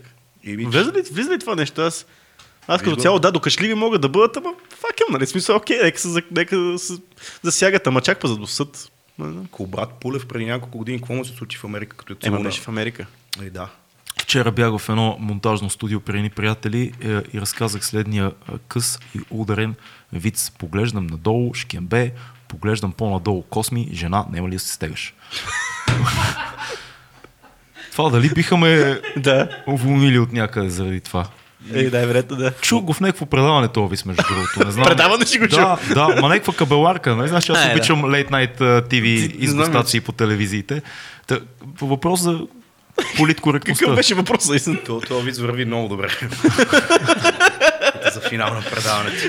Да, еми, да сме живи и здрави, все още интернет е сравнително свободен. Може да си говорим каквото си искаме. Лучше, не си направиш подкаст? Мислил съм си...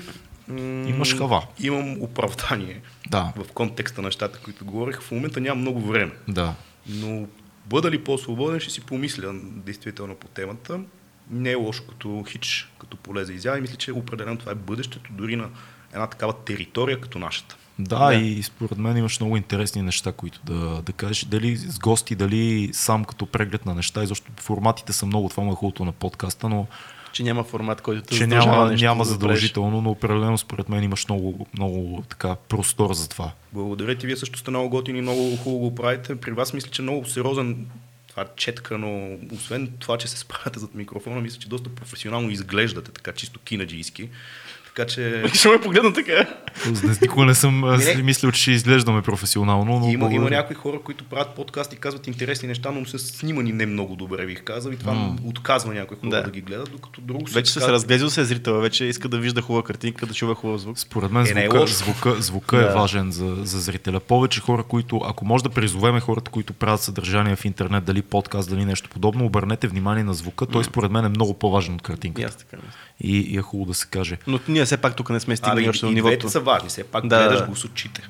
Да, да, може да сложиш един телефон, пак ще имаш читава картинка за YouTube, докато звука, ако е шит, каквато и камера да сложиш, става аматьорско. Това е истината.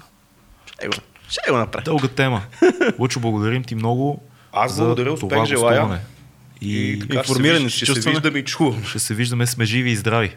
И да и лядим. Това беше 2200 подкаст. Благодарим ви. Patreon отдолу. Лъчо, ще оставим линк към неговия Facebook. Къде друга могат да те чекнат хората? Към момента никъде. Слушайте, да, кажи твоето предаване час и, и ден. Ами сряда вечерта между 8 и 11 по Радио София на 945 тук за София. Формата е горе-долу подобен, малко, даже тук не знам колко го откарахме като време. Два часа и половина. Гост, гостите са готини, темите са разнообразни, вие може да се включвате, ако искате. Онлайн, къде могат да слушат Онлайн записи? ще се качват, сега в момента работим между другото точно на тази стриминг платформа, ще бъдат качени като в SoundCloud най-вероятно някои от изданията, така че и там ще може да се слушаме. А името на предаването само? Еми то няма конкретно име, просто вечерното предаване, всяка вечер го водим. Вечерното предаване. Е Късното тежко. шоу по-скоро. Късното шоу. Супер. По-скоро между 8 и 11 аз съм сряда. Е, това да си, това да си извън нещата, просто вечерно. Просто вечерното шоу е достатъчно тежко. Ами ние сме подкаста.